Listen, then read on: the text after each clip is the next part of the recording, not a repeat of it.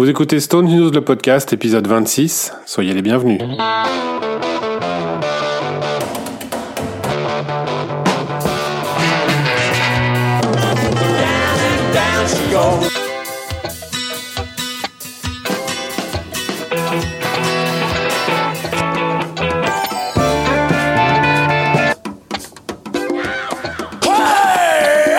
Bonjour à tous et merci de nous retrouver pour cette nouvelle émission que nous faisons comme nous l'avions annoncé très peu de temps après la fin de la tournée de cet été. Nous sommes toujours très ponctuels comme vous pouvez le voir. Mi-octobre pour en débriefer une tournée qui s'est terminée au mois de juillet, c'est pas mal. On a eu le temps de réfléchir à la question, on va bien vous donner nos avis différents. Salut David, salut Thierry. Salut. Salut David, salut David. Bon, comme d'hab, on commence par les petites news qui traînent par-ci par-là. La première étant les Stones qui enregistreraient à New York. Qui enregistrent à New York. Depuis le 28 septembre. Non, ils enregistrent depuis fin septembre. Ouais, exactement. Retour au studio. Mais ils enregistrent quoi ? Ah ben on ne sait pas, voilà. mais ça fait 10 ans, 15 ans qu'ils enregistrent de toute façon, donc... Cette fois-ci, ça semble quand même assez bien parti. C'est plus un petit bout de kiff quelque part ou Mick qui part quelque part tout seul. Là, ils sont ensemble, les trois, plus Steve Jordan évidemment, Daryl, Matt Clifford, inséparable de Mick, et Bernard Fowler. Et alors là, Chanel Haynes qui est de retour, celle qui avait assuré les chœurs à Milan pendant la tournée européenne, parce que Sacha Allen n'était pas là pour une raison inconnue encore. Mais donc c'est Chanel Haynes qui récupère le poste. Est-ce que c'est indéfiniment ? J'en sais rien, mais c'est surprenant. Surprenant, oui et non d'ailleurs, parce que je pense que le groupe s'est rendu compte qu'elle était meilleure que Sacha Allen, avec tout le respect que je lui dois. Je sais pas ce que vous en pensez, mais la performance qu'on a entendue de YouTube de Chanel, voilà, c'est ça, à Milan, était quand même énormissime par rapport à ce qu'on a eu tout le temps, quoi, avec Sacha. Non, mais il y a une chose qui est sûre quand même, c'est que ça fait quand même, on va dire, 7-8 ans là qu'on sait qu'ils enregistrent sporadiquement. On n'a jamais de news particulière, on n'a jamais eu quoi que ce soit sur les forums, sur Twitter ou autre, de gens qui disaient on a vu les Stones à tel endroit. Là, tout le monde est au courant. On a presque l'impression que c'est parti du plan média pour annoncer quelque chose, tellement c'est gros en fait, tellement ça a fait la news a fait le buzz sur les forums de fans notamment. Absolument, je suis tout à fait d'accord avec ça. On en parle beaucoup plus qu'on en parlait avant. Ils ont signé des autographes régulièrement. On a même vu Keith Richards re-signer une guitare, s'il nous est plus depuis des années.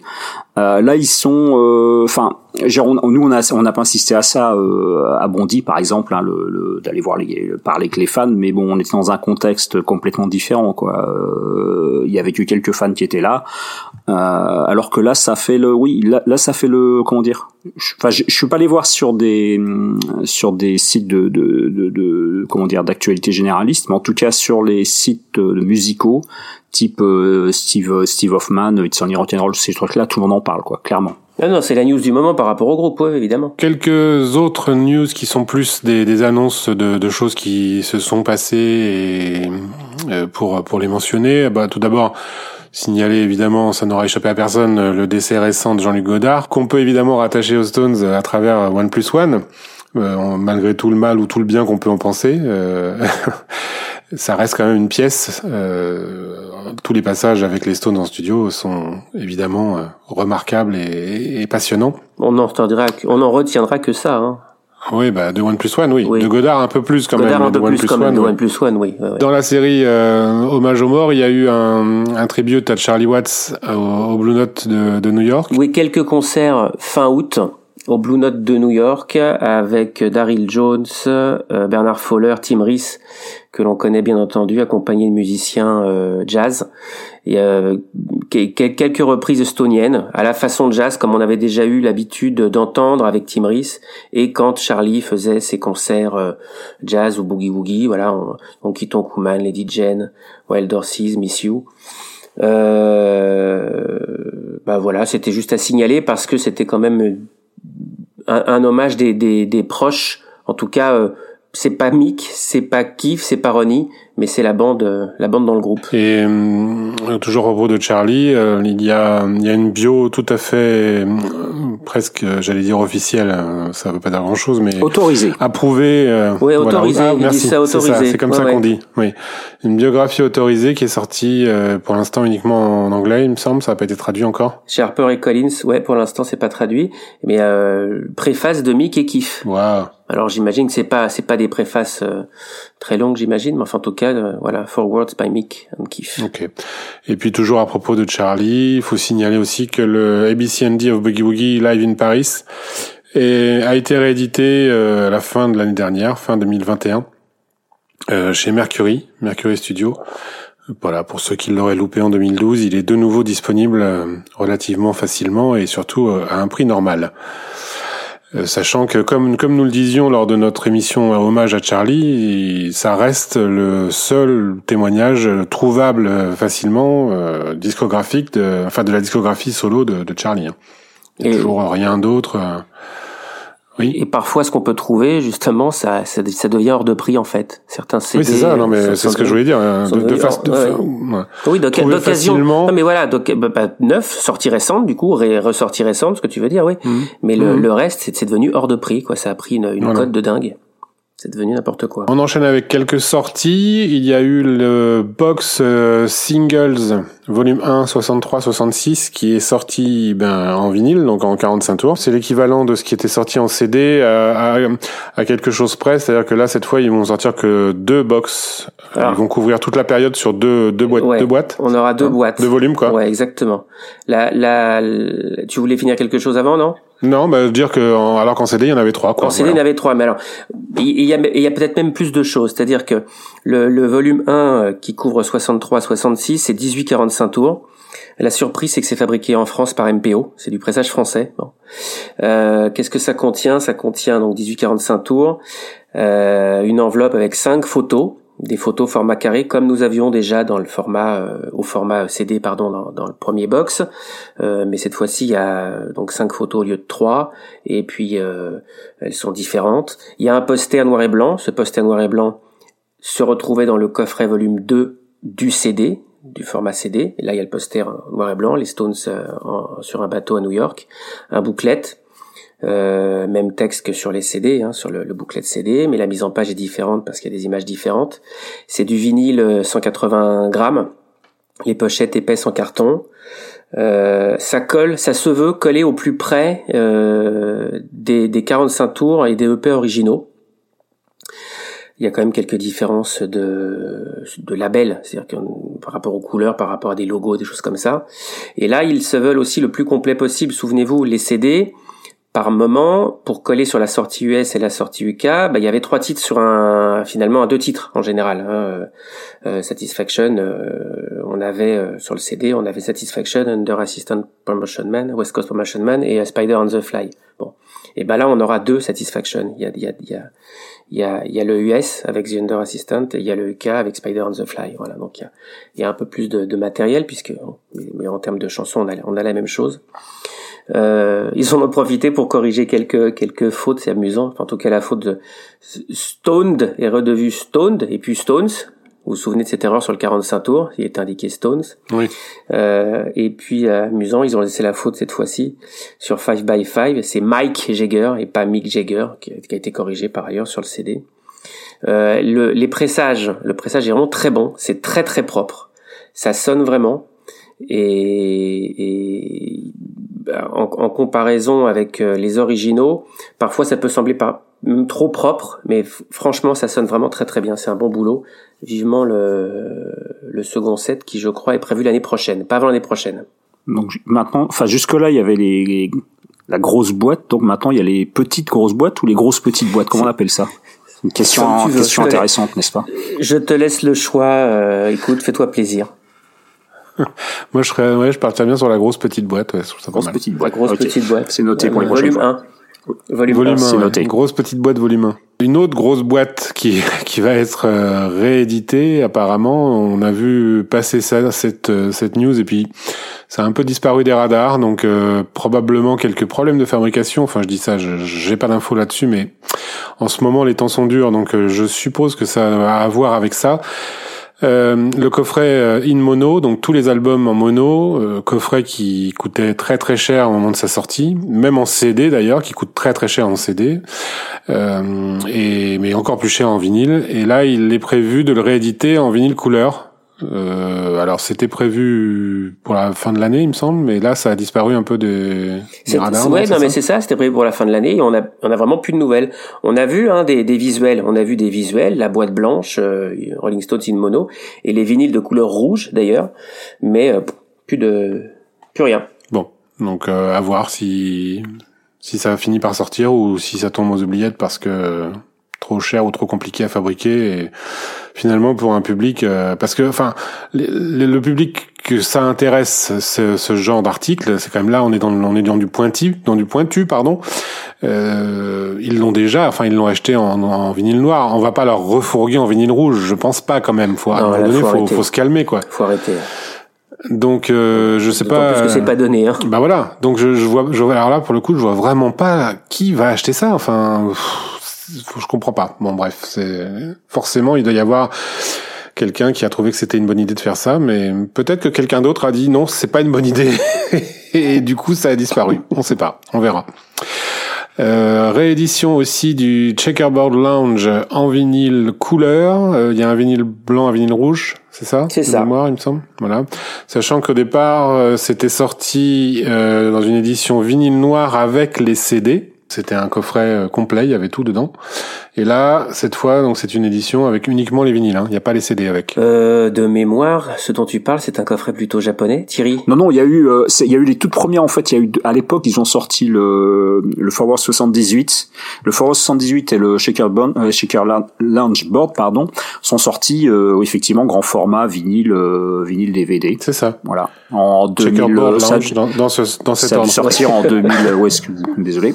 Ouais. Ça a dû sortir en 2012, je dirais à peu près, voilà. Bah c'est des vrais collecteurs aujourd'hui parce que c'est vraiment des choses qui sont sorties avant le gros rush actuel sur le vinyle. Donc c'était vraiment sorti, c'est ça, il y avait le CD et le DVD et les vinyles dans la même Et dans un format qui fait pas 30 cm, il est un peu plus large. Ça doit faire 32 sur 30 à peu près, je dirais.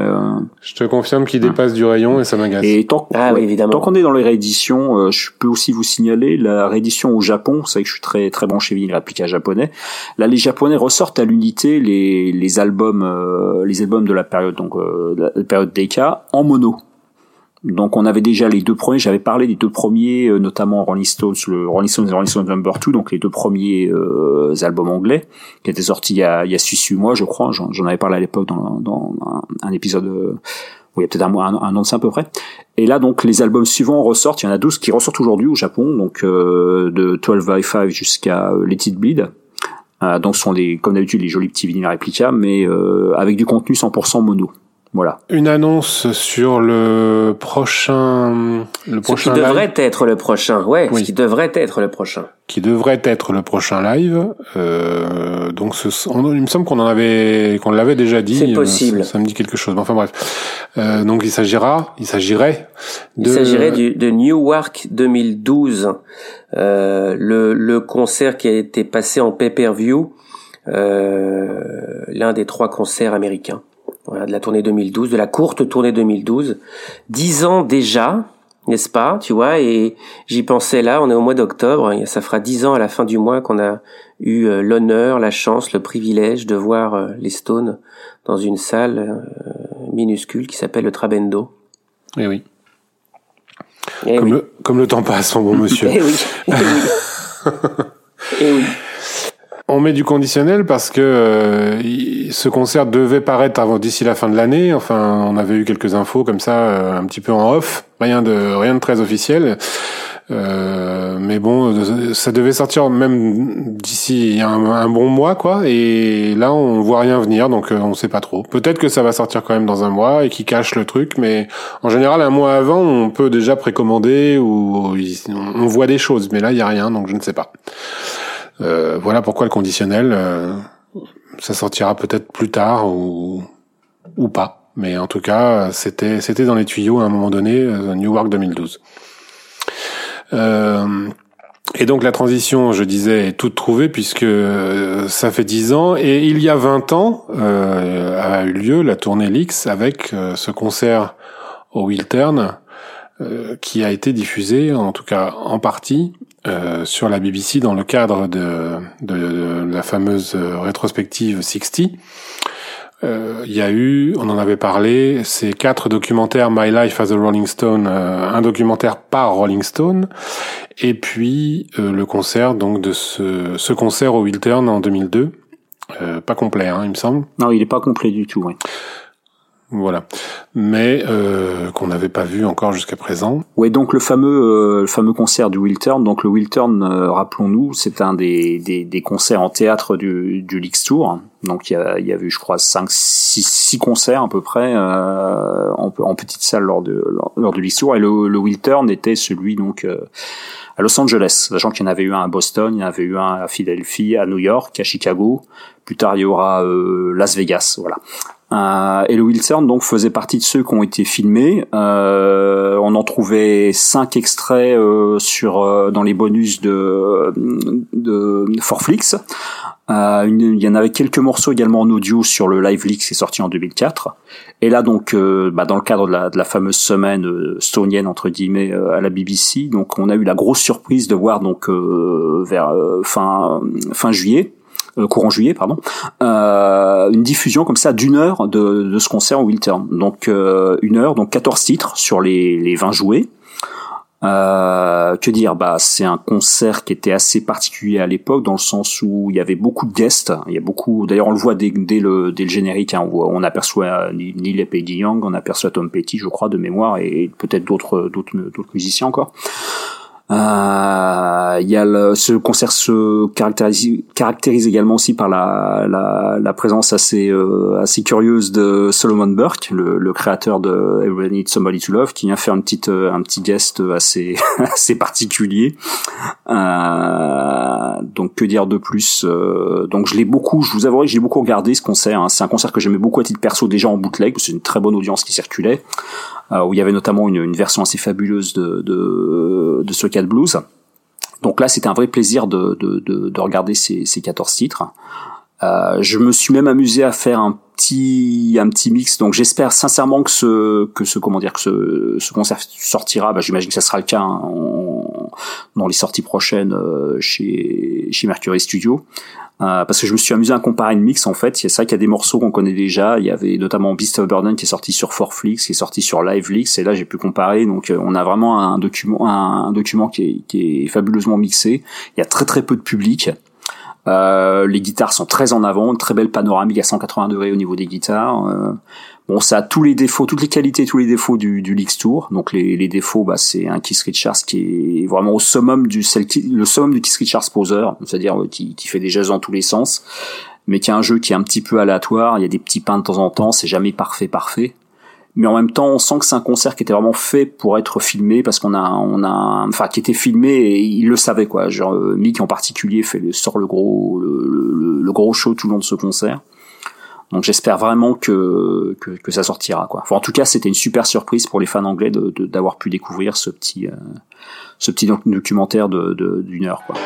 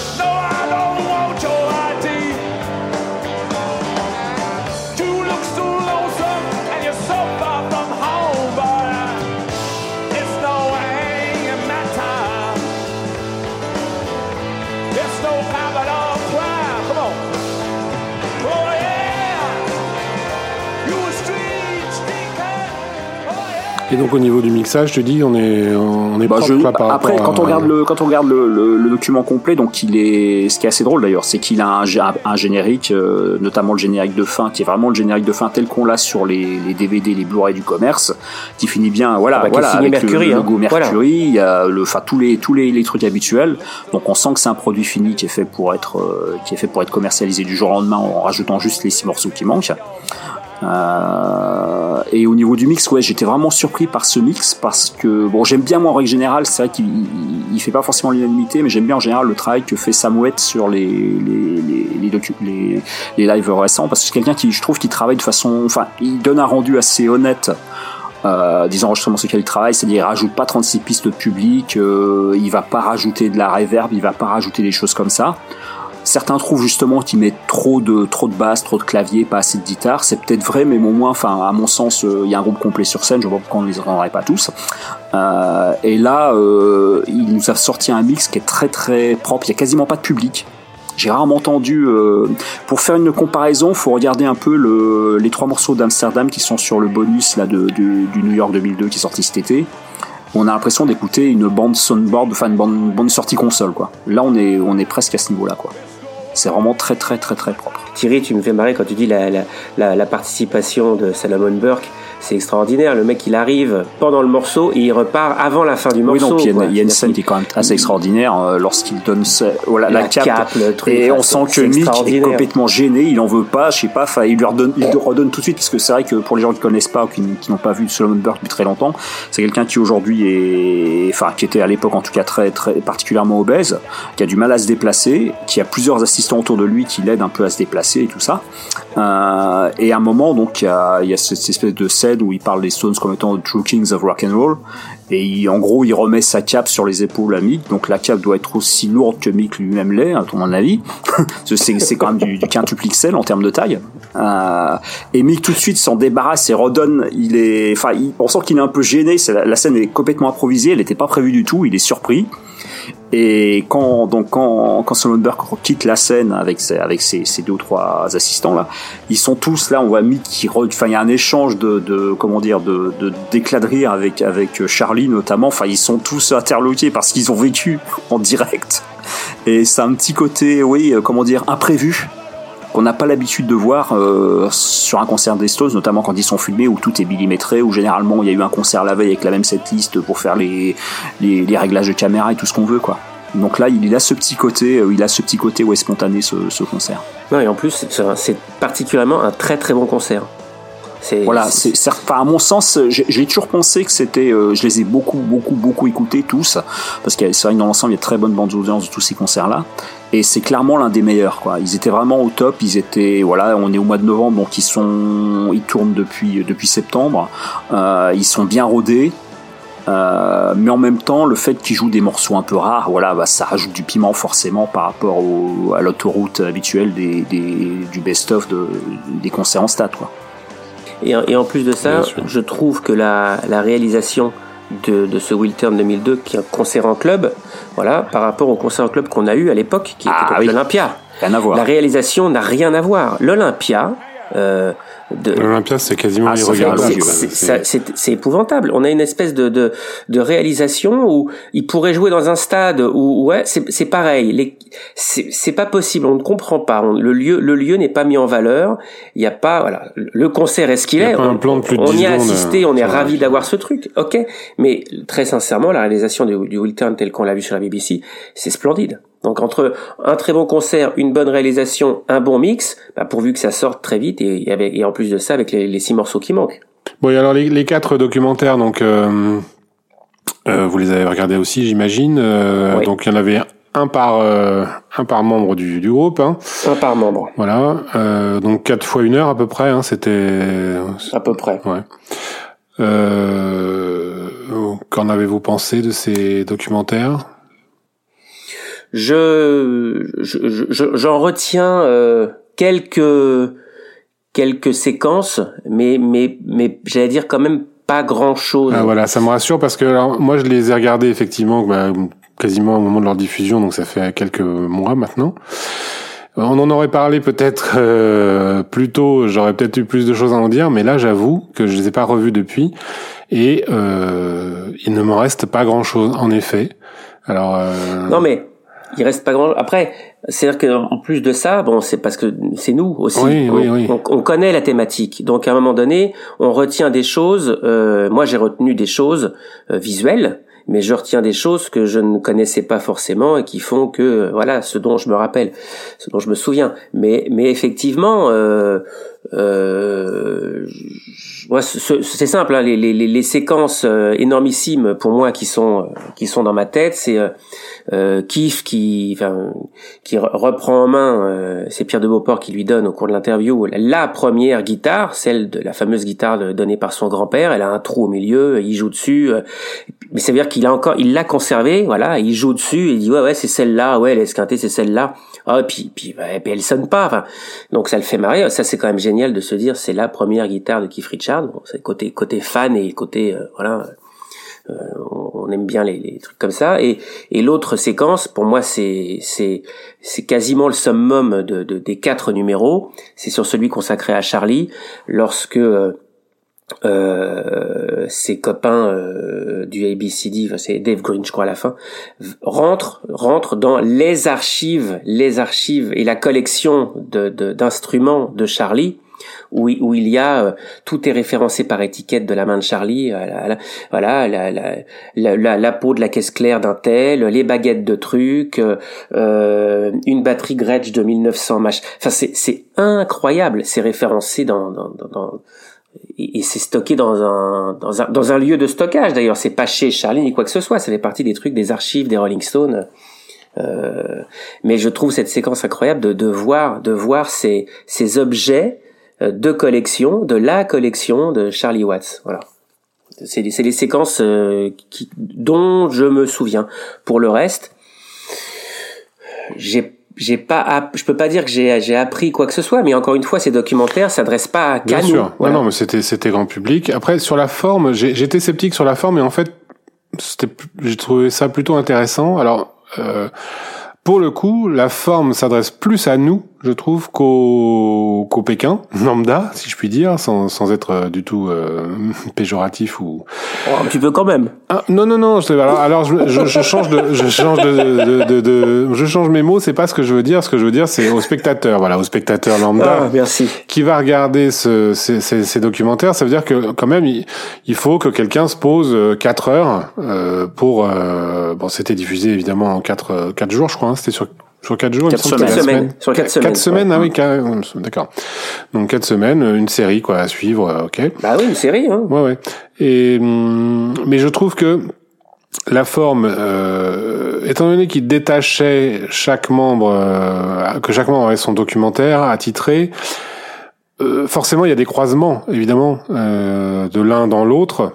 Et... Ah bah, de toute façon, tout a été enregistré en même temps. Donc, quand ils interrogent Mick sur Ronnie, c'est dans le documentaire de Ronnie, mais s'ils l'interrogent sur Keith, c'est dans le documentaire de Keith. Donc, tout est une question de montage, bien sûr. Bien sûr. Mais c'est pour ça que je te dis, cette forme-là, je trouve, est moins facile d'accès pour quelqu'un qui ne connaît pas, qui voudrait découvrir le groupe.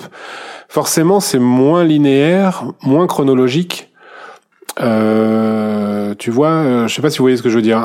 Il y a des allers-retours forcément de l'un et dans le temps quoi. On a des bons dans le temps qui font que on a moins une vue d'ensemble. On n'est pas dans la chronologie du groupe. Voilà, on n'est pas dans la géographie de chacun et on n'est pas du tout. Bah bien sûr, on parle de chaque membre indépendamment des autres en fait. Et c'est pour ça que je trouve que ça s'adresse plus. Je sais pas pourquoi. Alors moi, j'ai une espèce de marotte comme ça. J'ai dû en parler déjà, donc je vais en reparler. Quand moi et nous, bah, c'était à peu près à la même époque. Mais enfin, je parle pour moi. Nous sommes tombés dans les Stones. C'était à peu près au début des années 90, au moment du style Will's Tour. Il y avait 25 by 5. La référence encore. Ce documentaire. Pour moi, c'est la référence. Ah bah oui. Qu'est-ce que je suis tellement heureux de l'avoir vu à l'époque, ce documentaire. Il m'a appris ce que c'était que les Stones et c'était cool et c'était simple et c'était raconté, c'était une belle histoire, c'était chronologique, c'était propre. Voilà. Depuis, évidemment, ben, il s'est passé 30 ans, 35 ans, hein, et en 35 ans de carrière supplémentaire, je trouve, n'ont jamais été aussi bien documentés. Voilà, en fait, ne sont pas aussi bien documentés. Alors, il y a plein de témoignages qui existent, plein de lives qui sont sortis, il y a plein d'albums évidemment, plein de vidéos, il y en a dans tous les sens, il y a YouTube, mais je te parle même pas de Crossfire. Je ne vous parle même pas de Crossfire Hurricane, qui s'arrête en 82. Voilà, qui s'arrête en 82. Ça, c'est juste, qui est juste un truc de migraineux. D'ailleurs, le réalisateur, c'est lui qui fait Moonage Daydream, là, qui sort sur Bowie, hein. Je fais un aparté. On en parlera peut-être. On en reparlera.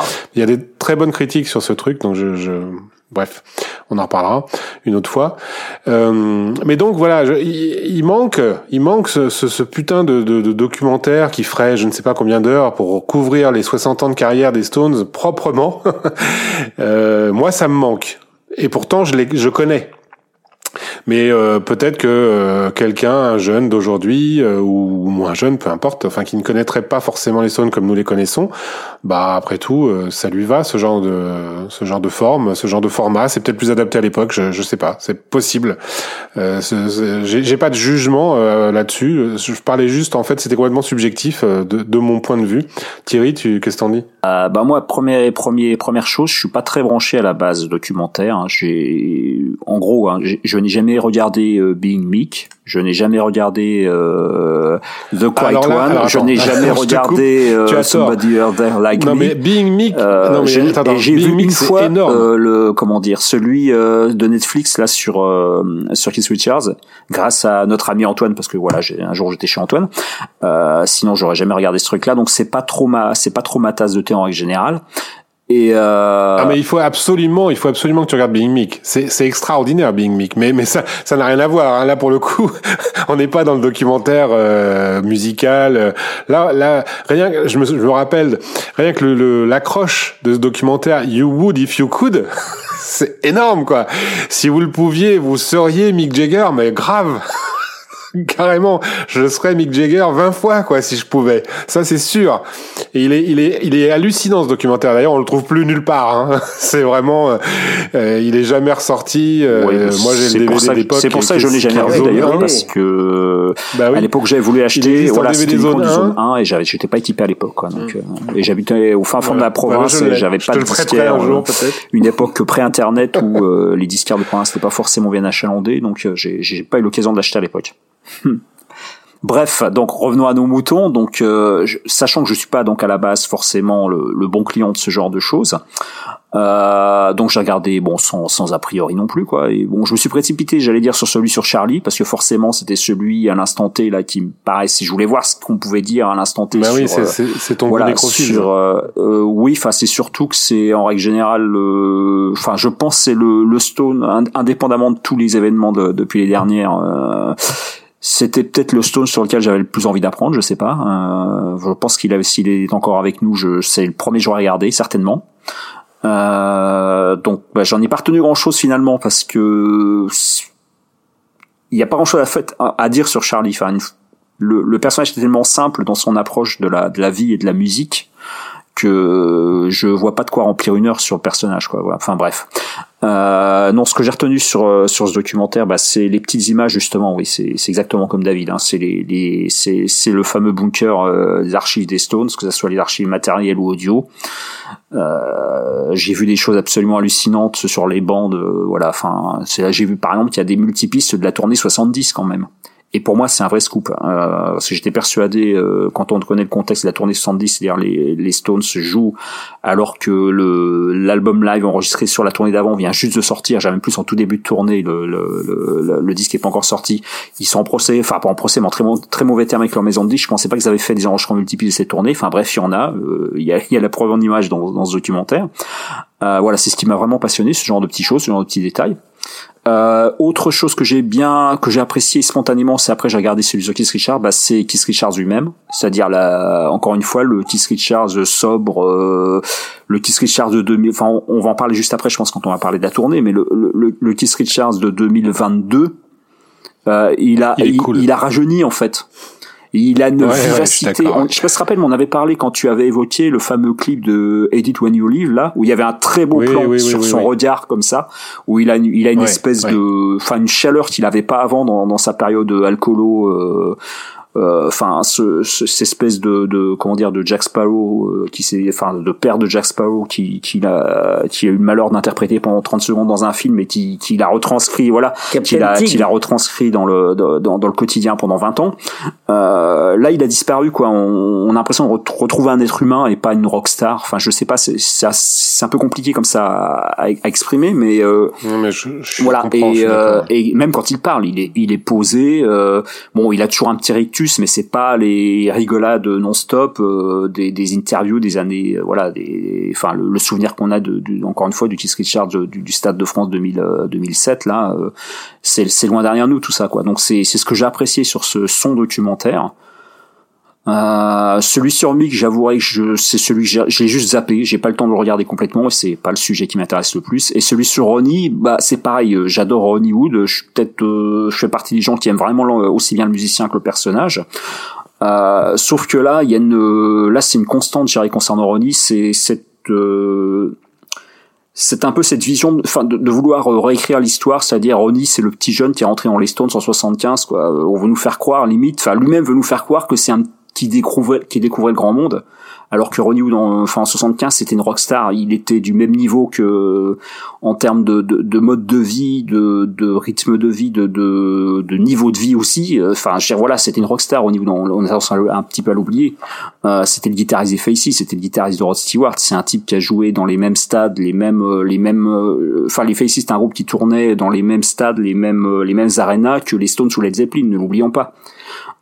Donc quand il est arrivé dans les Stones, il n'est pas débarqué, c'est pas, enfin Mitterrand en 69, quoi. Voilà, Et ils ont tendance un petit peu à réécrire l'histoire dans ce sens-là, et il insiste un peu là-dessus, je trouve, dans le documentaire, et ça fausse le truc, quoi. De vouloir absolument dire c'est le petit bonhomme qui est arrivé comme ça. Bon, ça l'arrange peut-être encore maintenant de cette image du petit jeune qui est toujours resté vis-à-vis des 3 ou 4 dinosaures avec lesquels il a joué pendant des décennies, mais voilà, ça m'a un petit peu dérangé, je dirais, cette relecture de l'histoire pour l'aspect Hollywood. Voilà, j'ai pas grand-chose d'autre à dire. Je suppose, encore une fois, vu que c'est produit comme pour le Wiltern, c'est coproduit par les Stones et par Eagle, donc j'imagine qu'à un moment ou à un autre ça va sortir, qu'on aura peut-être un coffret, donc peut-être qu'avec des sous-titrages dignes de ce nom, un doublage digne de ce nom, il y aura peut-être il y aura peut-être des choses qui m'ont un peu échappé que je pourrais revisiter.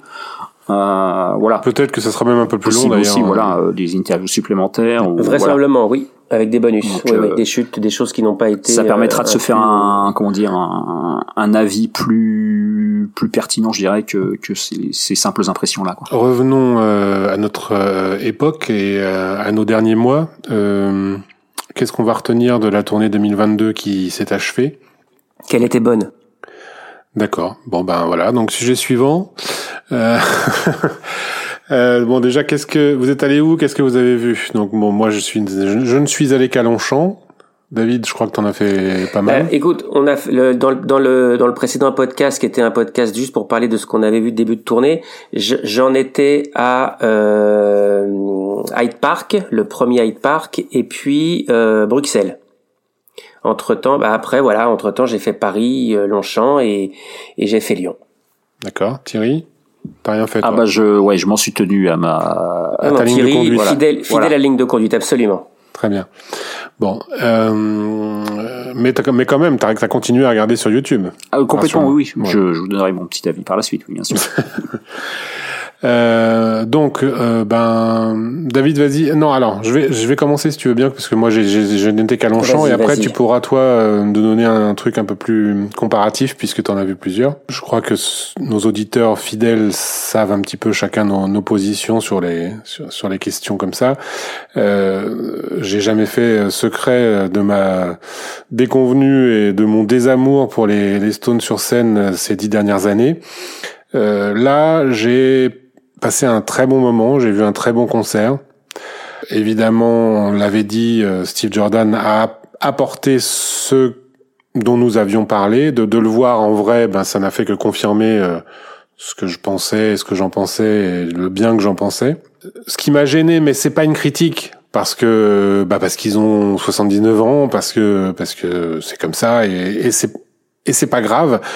Ça m'a gêné parce que je l'ai entendu et repéré au moment, sur place. Le ralentissement des tempos était quand même... Il y a des morceaux où c'est trop ralenti, à mon goût. C'est complètement subjectif et c'est pas une critique. Je trouve que ralentir Start Me Up comme ils le font, ils devraient pas le jouer, quoi. Est-ce que vraiment quelqu'un leur en voudrait s'ils faisaient plus Start Me Up? Je suis pas sûr, c'est pas grave, il y en a tellement d'autres. Il y a tellement d'autres morceaux. Je trouve qu'ils auraient pu, pour faire quand même une petite critique, puisque c'est ça qui est amusant, ils auraient pu adapter, c'était la bonne occasion, je trouve, pour adapter le répertoire, peut-être le jouer plus blues, plus vieux bluesman, quoi. Parce que c'est ce qu'ils sont. Et c'est dommage, je trouve, d'être un petit peu le cul entre deux chaises comme ça, avec un Jagger qui reste un extraterrestre. Hein. Je pense qu'il y aura... Enfin, en tout cas, à l'heure actuelle, évidemment, on n'a jamais vu ça. Personne de 80 ans, bientôt 79, allez, n'arrondissons pas, 79 ans, sur scène, tient ce qu'il fait, ce qu'il joue, ce qu'il chante, ce qu'il bouge, ce qu'il saute, c'est voilà, bon, on l'a dit, on l'a redit, on peut le redire encore, c'est pas grave, c'est extraordinaire. Voilà. Donc il y a ça, et à côté de ça, il y a ce tempo qui, je trouve, est parfois un peu trop ralenti. Je redis Start Me Up parce que vraiment sur le moment Start Me Up ça m'a gêné presque. Je me suis dit mais le morceau là il y a longtemps que t'as réécouté Start Me Up version studio? Oui, quand la réédition de Tatouillé est sortie. Tu vas me dire que il le joue au tempo du disque? Non. Proche en tout cas. Moi j'ai le sentiment en tout cas. Ça m'a pas. Ouais, ça, justement. Alors c'est peut-être Steve Jordan. J'ai trouvé que ça n'allait pas. C'est Steve Jordan qui sait pas le jouer, ou il s'est passé quelque chose sur Start Me Up qui m'a pas plu, mais je peux pas vraiment mettre le doigt dessus. C'est pas très grave de toute façon. C'est vraiment le seul truc qui m'a un peu gêné de tout le concert. Donc tu vois, c'est pas grand-chose. Hein. Même Out of Time que Thierry nous a pour lequel Thierry nous a donné tout son dégoût la dernière fois. Effectivement, c'est pas le morceau que j'aurais voulu. On m'aurait demandé comme ça à froid quel morceau j'aurais aimé qui déterre. J'aurais pas dit Out of Time. Mais c'est bien quand même. Ça le fait, tout le fait. Il y a eu pour moi, les quelques highlights, pour employer un anglicisme, les quelques points culminants, points forts, c'était étonnamment Living in a Ghost Town. Je trouve que ça marche très très bien, alors que toi, David, t'étais plus mitigé là-dessus. Je me souviens la dernière fois, tu nous avais dit que ça flottait, tu trouvais. Et je sais pourquoi. Oui, j'en reviendrai là-dessus. D'accord, parce que là, moi, j'ai pas trouvé que ça flottait. J'ai trouvé que c'était très très bien, vraiment. Ouais, il y avait un groove d'enfer sur ce titre. J'ai trouvé ça très bien. Même la partie chuchotée et tout, c'était vachement bien. J'ai vraiment beaucoup aimé. Midnight Rambler, je vais pas vous citer cette liste. Bref, j'ai passé un bon concert. J'ai vu les Stones en 2022. J'avais dit que je le ferais plus. J'ai aimé. Rest in peace Charlie Watts, mais franchement c'était mieux que les derniers concerts que j'ai vus avec Charlie, quoi. Voilà. Vas-y David, tu peux enchaîner. Mais non, écoute, si t'as aimé, tu réciteras de Pater et voilà, etc. Non, mais qu'est-ce que je te dise? On a l'impression que tu te confesses, bref. Non, ouais. Pourquoi tu parlais de flottement? Je vois très bien et je me souviens très bien.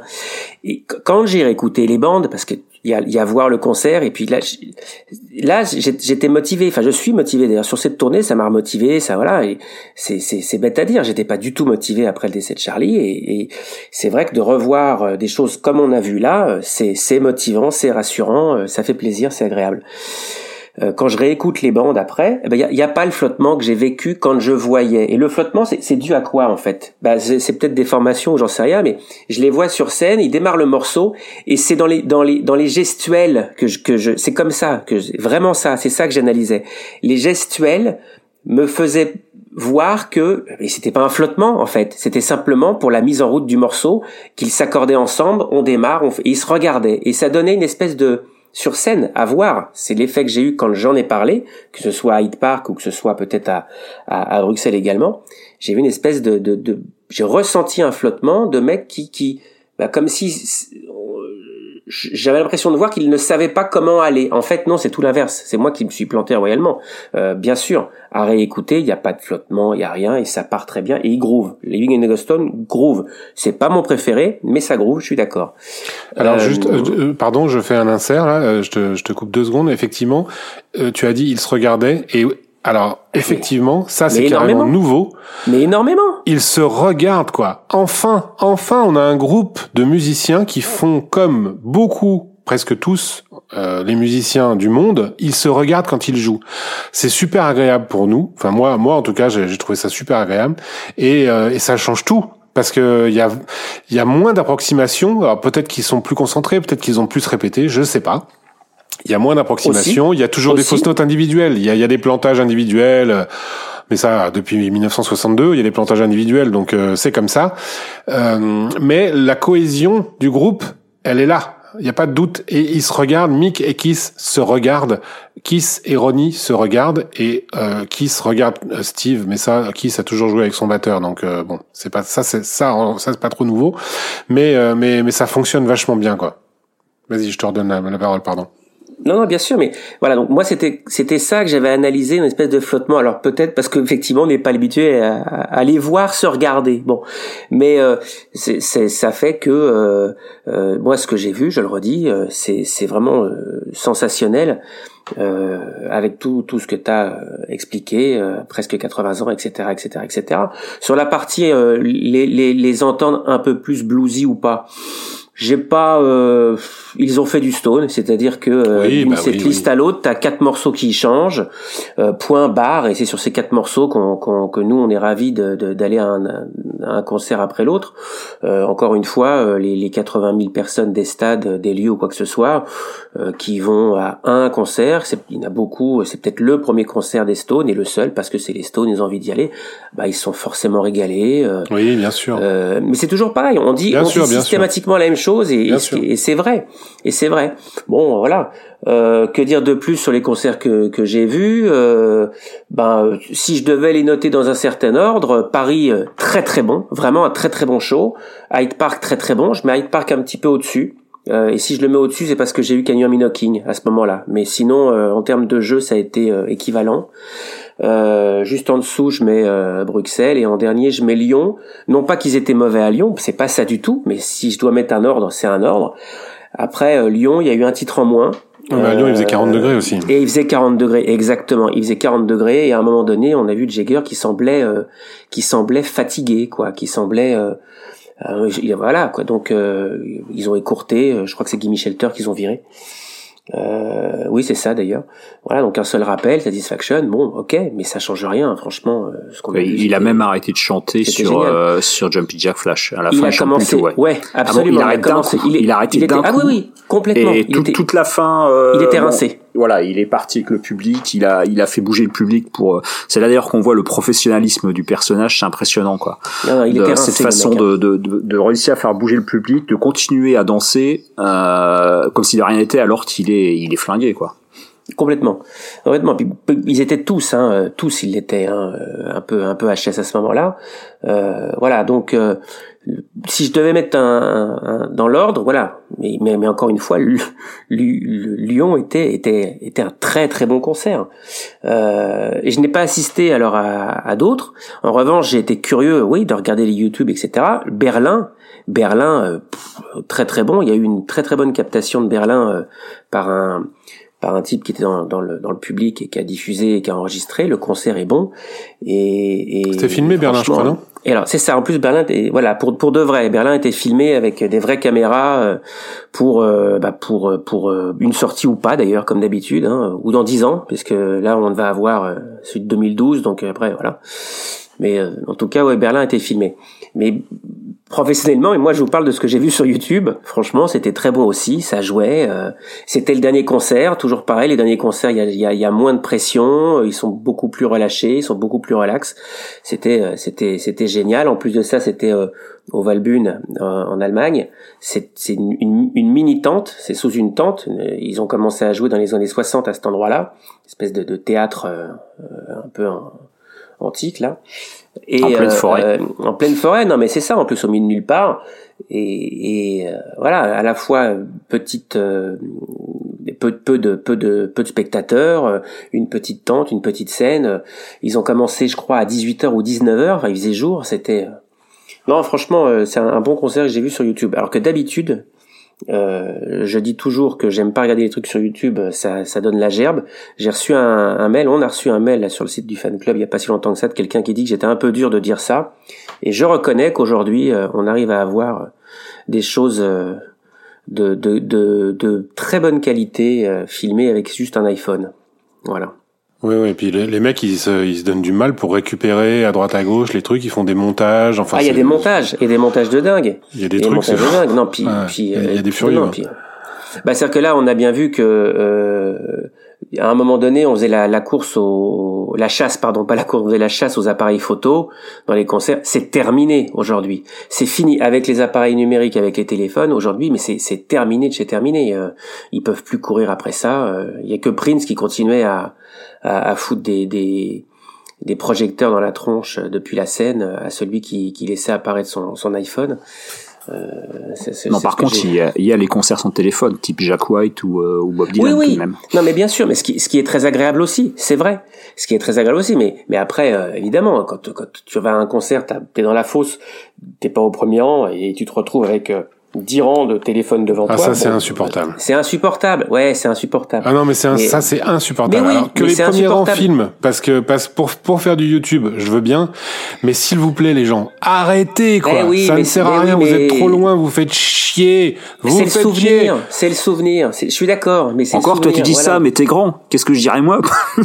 Non, mais non, parce que alors, tu sais, bah, oui, je suis grand. Mais justement, moi, si je filme, c'est à hauteur d'yeux, donc je fais chier personne, parce qu'il y a ma tête. Mais les mecs, ils sont plus petits que moi. Ben, eux, ils lèvent les bras. Et donc, qu'est-ce qu'ils font? Ben, ils me cachent, ils sont devant mes yeux. Tu vois, ils transpirent dans les concerts. À Longchamp, il y avait un mec devant moi. Le mec qui était, voilà, devant moi, dans la fosse. On était dans le carré or, donc super bien, c'était cool. Le mec devant moi, putain, mais... Sans mentir, il a pas arrêté, quoi. Et en plus, je ne sais pas ce qu'il faisait, parce que il prenait des bouts de chansons, il s'arrêtait, il revenait. Je pense, c'était compulsif. Et à un moment donné, je lui ai gentiment dit, et en plus, du coup, je me suis rendu compte que c'était un Anglais, donc je lui ai parlé en anglais. Je lui ai gentiment demandé d'arrêter, parce que franchement, c'était trop casse-couille, quoi. J'en pouvais plus. Et il s'est excusé, il a arrêté. À la fin du concert, je lui ai gentiment, pareil, je lui ai redit un mot gentil en lui disant que j'étais désolé, que je voulais pas l'emmerder, mais que franchement, et il m'a dit pas de problème, je comprends. Mais à un moment donné, faut se calmer avec ça, quoi. Ça n'a aucun intérêt, putain. Surtout des bouts. Alors que tu filmes une chanson parce que j'en sais rien, tu l'adores, ok, bon, tu filmes, ok. Mais après, tu ranges ton téléphone et tu profites. De toute façon, tout sort aujourd'hui, donc ça finira par sortir. Bon, bref, c'est là quand je dis que ça donne la gerbe. C'est ça quand je dis que le truc qui donne la gerbe, c'est un bout de truc qui veut rien dire et quoi que ce soit. Mais malgré tout, voilà, parce que il existe des choses, comme tu dis, qui sont bien montées, bien récupérées à droite à gauche, et t'as un beau montage. Donc c'est ce que j'ai vu pour Berlin et c'était très agréable. Mais Berlin a été filmé professionnellement pour une peut-être future sortie. Bon. Thierry, tu as un avis de spectateur derrière ton écran à nous donner? Ouais, bah qu'est-ce que je pourrais dire? Bah déjà pour commencer, par rapport à toutes les tournées que j'ai pu suivre depuis que voilà depuis l'ère Internet, on va dire. Je suis en âge de marché. Depuis Internet en tout cas, c'est la première fois où j'ai eu du mal au jour le jour à m'intéresser. Je crois que j'ai pas digéré sur les premiers concerts la mauvaise blague out of time en fait. Voilà, je suis resté bloqué là-dessus. Et j'ai eu vraiment du mal. Voilà. Et au bout de quelques jours, bah je m'y suis mis parce que il y a effectivement de très bons documents, de très bonnes bandes audiences, de très bonnes vidéos qui ont circulé. Bah attends, je vais envoyer un mail. Cher Mick, Thierry fait la gueule. Tu l'as énervé. Non, vas-y, pardon, je t'ai coupé. Voilà, donc non, mais c'est vrai que sur le coup, je le dis, enfin voilà, je fais partie de ces gens qui, voilà, tous les soirs quand c'est une tournée européenne, je regarde assez de tournée me coucher. Si c'est une tournée américaine, bah voilà, enfin la pause du midi au travail, je suis sur YouTube à regarder les vidéos. Enfin, il y a vraiment une passion assez basique quand les Stones sont en tournée. Je pense que je suis loin d'être le seul à ce niveau-là, quoi. Mais et là, c'était pas pareil. J'étais pas dans le truc. Donc j'ai eu un peu de mal à, et puis finalement donc la diffusion de beaux documents fait que voilà, et à un moment bah la passion revient quoi. Et puis j'ai fini par tout, enfin pas tout, mais regarder un maximum de documents, écouter toutes les bandes d'audience correctes et voilà, et d'essayer de dégager ce qui est positif là-dedans. Donc si je pouvais, je dirais, argumenter dans un premier temps ce que j'ai pas aimé sur cette tournée, commencer par le négatif. Bon, la première chose, c'est la scène. Ça, c'est vrai. Enfin, on en avait parlé la dernière fois. Je trouve la scène vraiment très moche, ratée. Bon, c'est évident qu'ils pouvaient pas garder les 4 colonnes de la tournée précédente, hein.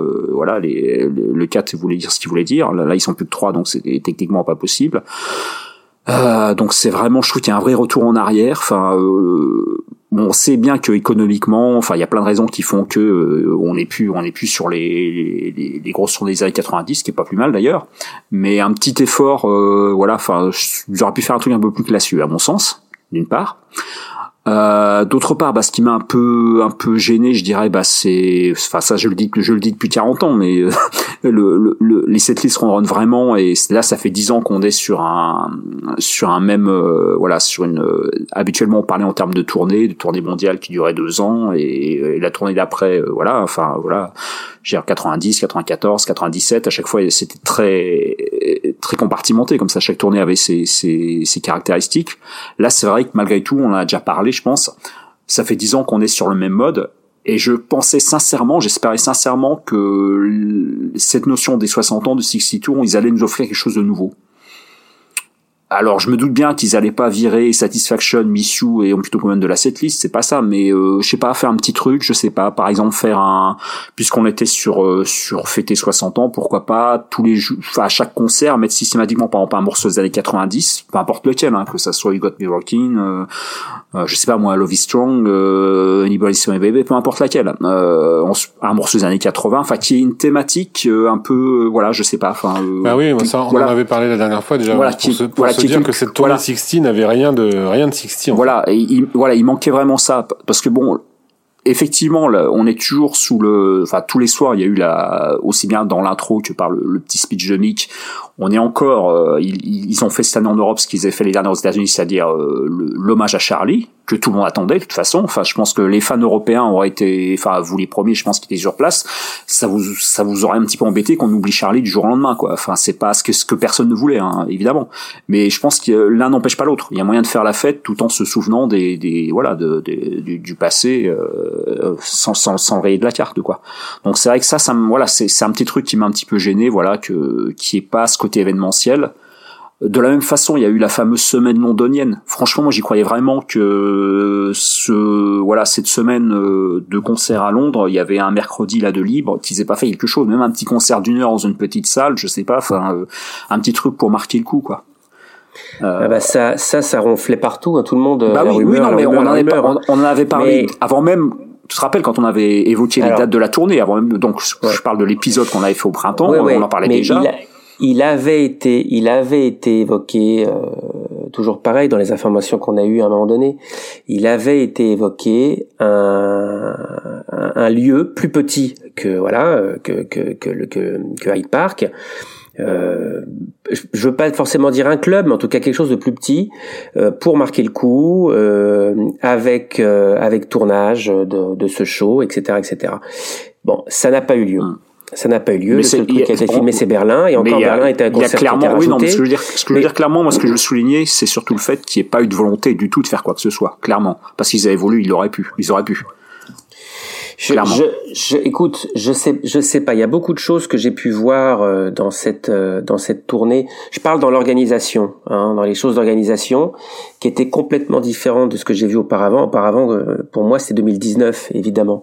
Et donc, pas de Covid en 2019, Covid 2021, Covid 2022. par rapport à la tournée, je parle. Donc, je peux pas dire j'ai pas vu de 2021. Je sais pas comment ça s'est passé. En revanche, les précautions qui étaient prises, ce qui pouvait être un peu parfois surprenant, mais je veux dire, les précautions qui ont été prises au sein du staff par rapport aux membres du groupe et aux musiciens, ont peut-être amené à avoir des décisions qui, voilà, ils avaient la volonté d'eux, mais ça n'a pas pu se faire. À côté de ça, ce qui est paradoxal, c'est de voir Mick tous les soirs sur son Insta là, et de se promener tous les soirs dans les rues de chaque ville, sauf Paris. Il s'est bien gardé de se promener sous la Tour Eiffel parce que tout le monde l'attendait, voilà. Ouais, en même temps, on le connaît donc. Donc voilà. Et d'ailleurs, il y a eu des cas de Covid. Il y a eu des cas de Covid au cours de la tournée. Mick a eu d'où concert annulé à Amsterdam, enfin reporté à Amsterdam, annulé en Suisse. Il y a eu des cas de Covid dans le staff. Il y a eu des choses au cours de cette tournée. Ouais, mais ils auraient pu très bien faire, par exemple, un concert sans public, tu vois, un truc avec un public en carton comme Joe Bonamassa par exemple, tu vois. Non mais peut-être, mais en tout cas voilà, il y a aussi d'autres, tout ça cumulé avec vous le disiez aussi, les sortes de aujourd'hui c'est plus les mêmes budgets, c'est plus les mêmes choses, tout ça peut-être, j'en sais rien, c'est du peut-être. Je cherche pas d'excuses, je voudrais juste être comprendre. Non, mais voilà. C'est voilà, je pense enfin ou alors c'est parce qu'on a été habitué à ce que les Stones fassent de l'événementiel. Je sais pas, enfin il a manqué ce petit truc. Regarde le truc. Berlin a été rajouté. On est tous d'accord. Mmh. Tous les t-shirts de la tournée, tous les suites de la tournée. T'as le concert d'Amsterdam qui est suivi de Berne. Voilà. Ça veut dire que Berne, pour les t-shirts, il a eu lieu.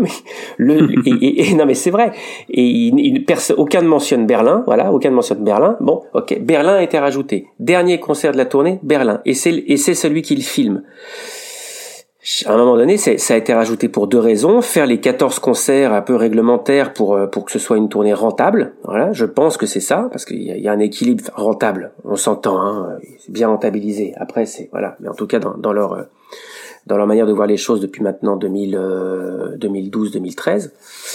Et c'est le seul qui a été voilà, c'est le concert filmé, donc une plus petite.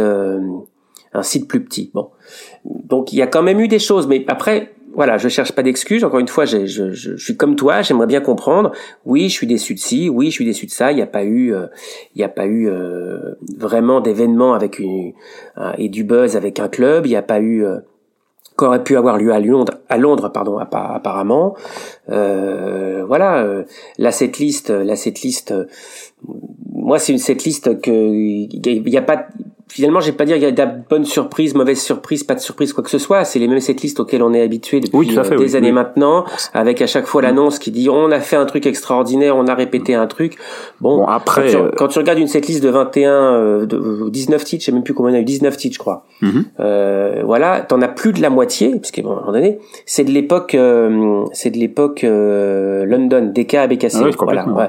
Ça veut dire que t'as 50% du concert, plus de 50% du concert qui se focalise sur 7 ans de discographie, et tu as le reste, donc un petit peu moins de 50%, qui va se focaliser sur les sur les 53 ans restants.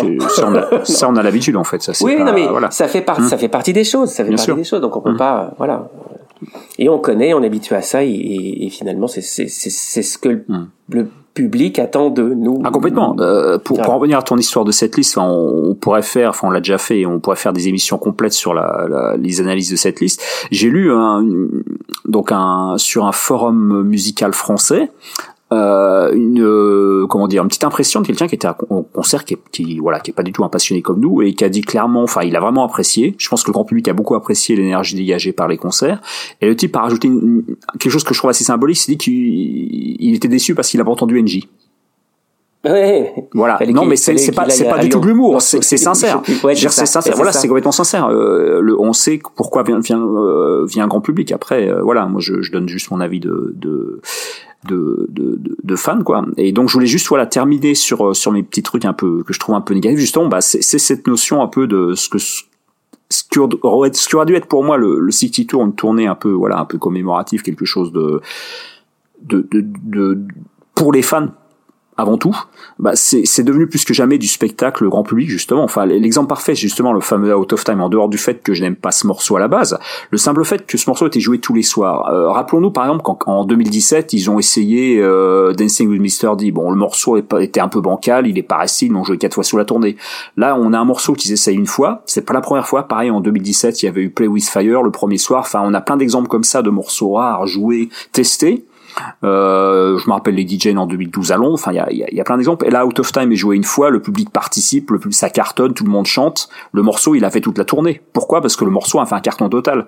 C'est-à-dire, même le grand public qui connaissait pas ce morceau, c'est tellement facile à chanter, c'est tellement un tube évident. Je reconnais toutes les qualités intrinsèques du morceau, hein. C'est juste que je suis pas fan, c'est tout, mais le morceau est parfait dans son genre. Enfin, c'est clairement l'un des meilleurs morceaux de pop pur des Stones, hein. Il y a pas de sujet à discussion là-dessus, quoi. Et le morceau est resté, pourquoi? Parce que ça a fait un carton auprès du grand public, c'est évident. Tout comme ce truc que je trouve absolument insupportable. Bon, on l'a en France, mais on l'a partout. C'est les blagues de Mick Jagger. On sent que dans chaque pays, il y a un espèce de petit Laurent Gérard local qui lui écrit des blagues. Et bon, j'imagine que c'est les mêmes en Angleterre, enfin adaptés au goût local, en Belgique, en Hollande, en Allemagne et partout. Mais faut avouer que les blagues de Mick Jagger, c'est quand même consternant, quoi. C'était drôle là sur Anne Hidalgo, c'était drôle. Ouais, non, enfin, il y en a à chaque fois, on va vous zlataner, enfin, à chaque tournée, il y a, enfin, je trouve, le truc à Lyon, je sais plus sur quoi, enfin, sur la gastronomie locale, enfin, bref, je trouve ça, voilà, alors peut-être que je sacralise trop la notion de concert rock, je sais pas, enfin, bref. Bon, il t'a voilà. Jamais fait bon il t'a jamais fait un bonjour Lyon, en étant à Paris, lui, au moins. Non, mais, on en a des exemples comme ça, hein. Ouais, c'est connu, oui. Oui, on a aussi Johnny qui a demandé aux vieilles charrues qu'on rallume les lumières dans la salle. Oui, enfin bref, c'est ça. Bref, donc voilà, donc c'est des petits trucs comme ça, mais voilà, c'est sinon au niveau pour rester dans la musique, ce qui m'a un petit peu gêné. Alors, enfin, j'ai pas compris, c'est pourquoi sur les 5 derniers concerts, en fait, ils ont totalement abandonné 90s Nervous Breakdown dans la setlist. Pour moi, c'est vraiment, on en avait parlé déjà dès 2021, c'est le morceau symbole de ce qu'a pu apporter Steve Jordan comme renouveau. J'avoue que le fait qu'il ait pu jouer, notamment, bah, ils l'ont pas mis. Je veux dire, si jamais ils sortent un jour Berlin 2022 en Blu-ray officiel, il y aura pas une Anti-Never Breakdown, et c'est une hérésie, quoi, pour moi. Quitte à ce qu'il y ait un morceau qui reste là, avec j'ai reçu Fatiman également. C'est vraiment les deux morceaux qui, bah, déjà, ça met une grosse pêche en début de concert. Et c'est des morceaux, voilà, qui, on l'a suffisamment dit, qui ont été revisités, qui revivaient par la prestation de Steve Jordan. Donc ça, je trouve ça un peu regrettable. Sinon, bah pour le reste, on va connaître quand même des choses très positives. Bah, la première chose, moi, qui m'a frappé évidemment, bah c'est l'état de forme de c'est Jagger et Richards, quoi. C'est les deux patrons là. Donc Mick Jagger qui est extraordinaire. Enfin voilà. Enfin que ça soit dans, on l'a souvent dit, enfin dans sa gestuelle, même vocalement, hein, à part l'exemple de Lyon où il était vraiment HS sur la fin. J'ai réécouté hier les excellentes bandes d'audience de Hyde Park. C'est du très bon Mick Jagger. Enfin, je connais pas d'autres chanteurs de sa génération qui ont gardé de telles capacités vocales sur son répertoire classique, quoi. C'est vraiment, je suis vraiment étonné. Pourtant, je suis pas son plus grand fan en temps normal. Si j'écoute les Stones, c'est pas Mick Jagger qui m'a fait écouter les Stones une fois de plus, mais là, je suis vraiment sidéré à chaque fois que je le vois et je l'entends, quoi. Dans le même genre, Baptiste Richard, c'est ce que je disais tout à l'heure en évoquant le documentaire. On a un Keith Richards qui revit, on a un Keith Richards qui est concentré. Systématiquement dans ce que je regarde en vidéo, enfin pour moi, You Got the Silver reste le summum absolu de ce que j'ai pu voir ces dernières années. Je trouve ça magnifique. Il n'y a pas de mauvaise version de toute la dizaine de. Il a dû la jouer à peu près une dizaine de fois, je pense. Il n'y a aucune mauvaise version de ce morceau. Sur Happy, bon, il joue clairement, ça, je pense qu'on l'avait déjà signalé également, hein. Quand on regarde par un concert de 2006 où il est totalement incapable de jouer et chanter en même temps à l'époque, hein, rappelons-nous Little TNA ou Learning the Game là sur Austin 2006, il ne pouvait plus à l'époque chanter et jouer en même temps, ça se voit, c'est physique, quoi. Là, non, au contraire, il assure de vraies rythmiques sur Happy. Il a fait une très bonne intro sur le Kenny Hawking que t'as dû voir à Londres, David. Et je crois même, enfin, quand on réécoute des nombreuses versions de 2002 ou de 2007. Non, mais on dit, il l'a jamais joué comme ça. C'est la version la plus carrée qu'on ait entendue de ce morceau. C'est un morceau avec lequel il a jamais été à l'aise parce qu'encore une fois, c'est une gemme de studio. Ça fait partie de ses miracles. Il l'a sondi lui-même d'ailleurs, hein, quand il parlait également de l'intro de Gimme Shelter dans la version studio, là, avec la légende de l'ampli ou de la guitare qui tombe en panne, hein, je sais plus trop. Ça fait partie de ces trucs miraculeux qu'ils ont saisi comme ça en vol et qu'il était totalement incapable de reproduire en live, quoi. Et là, il a réussi à nous faire un truc bien carré. Et puis on le voit dans son regard, il est concentré, quoi. Encore une fois, ça n'a rien à voir avec on a tous en tête les images de 2007, de la catastrophe de Keith Richards au Stade de France 2007, qui était dans un état d'ébriété, enfin qui avait pas d'équité de la veille a priori. Et il en mettait, voilà, enfin, dès qu'il touchait son Mediator, c'était pour faire quelque chose de faux, quoi. Là, ça n'a rien à voir.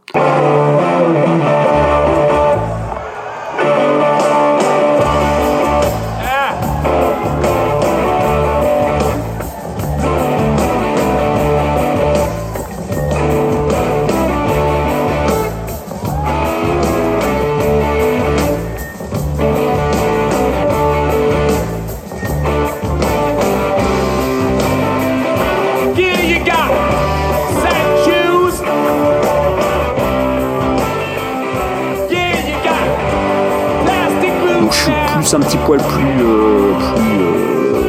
réservé sur Ronnie.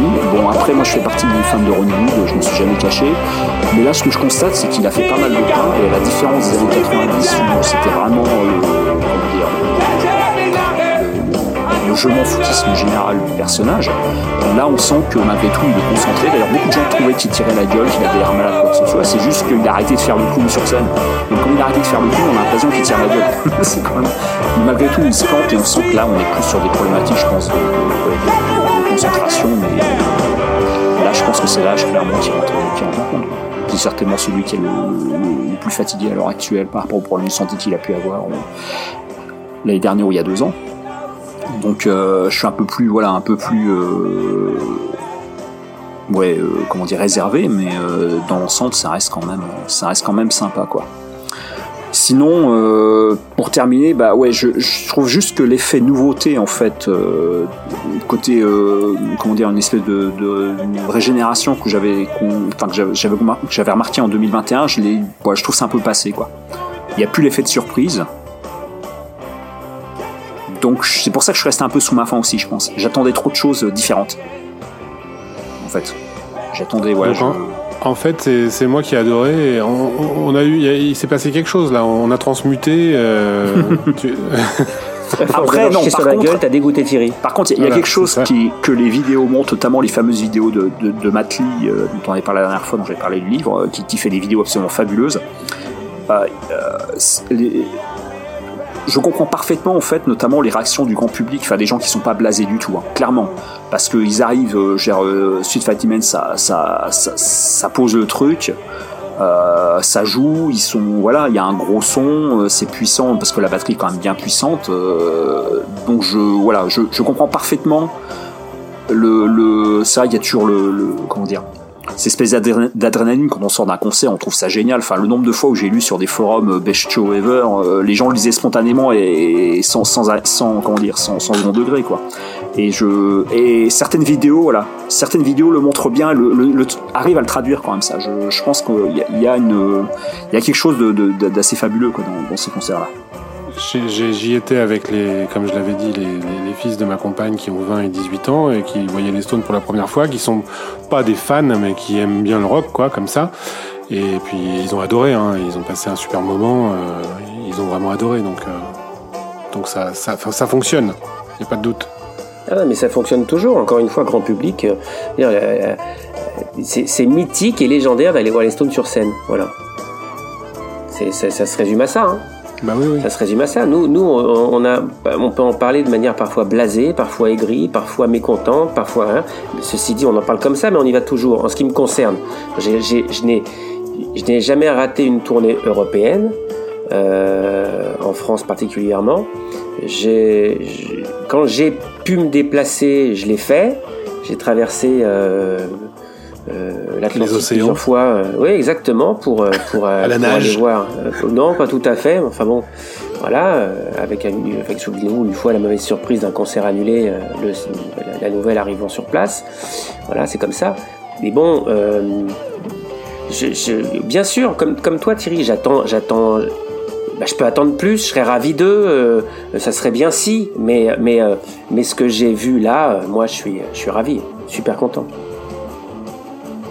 Bon, est-ce qu'on ose quelques hypothèses pour une suite? Il y aura une suite. Bon, là ils sont en enregistrement à New York, c'est sûr. Ils enregistrent quoi? Ça on le sait pas. Pourquoi? On le sait encore moins. Mais en tout cas, il y aura quelque chose à suivre. Je vois mal, vu la conjoncture, enfin, des pays comme l'Amérique du Sud.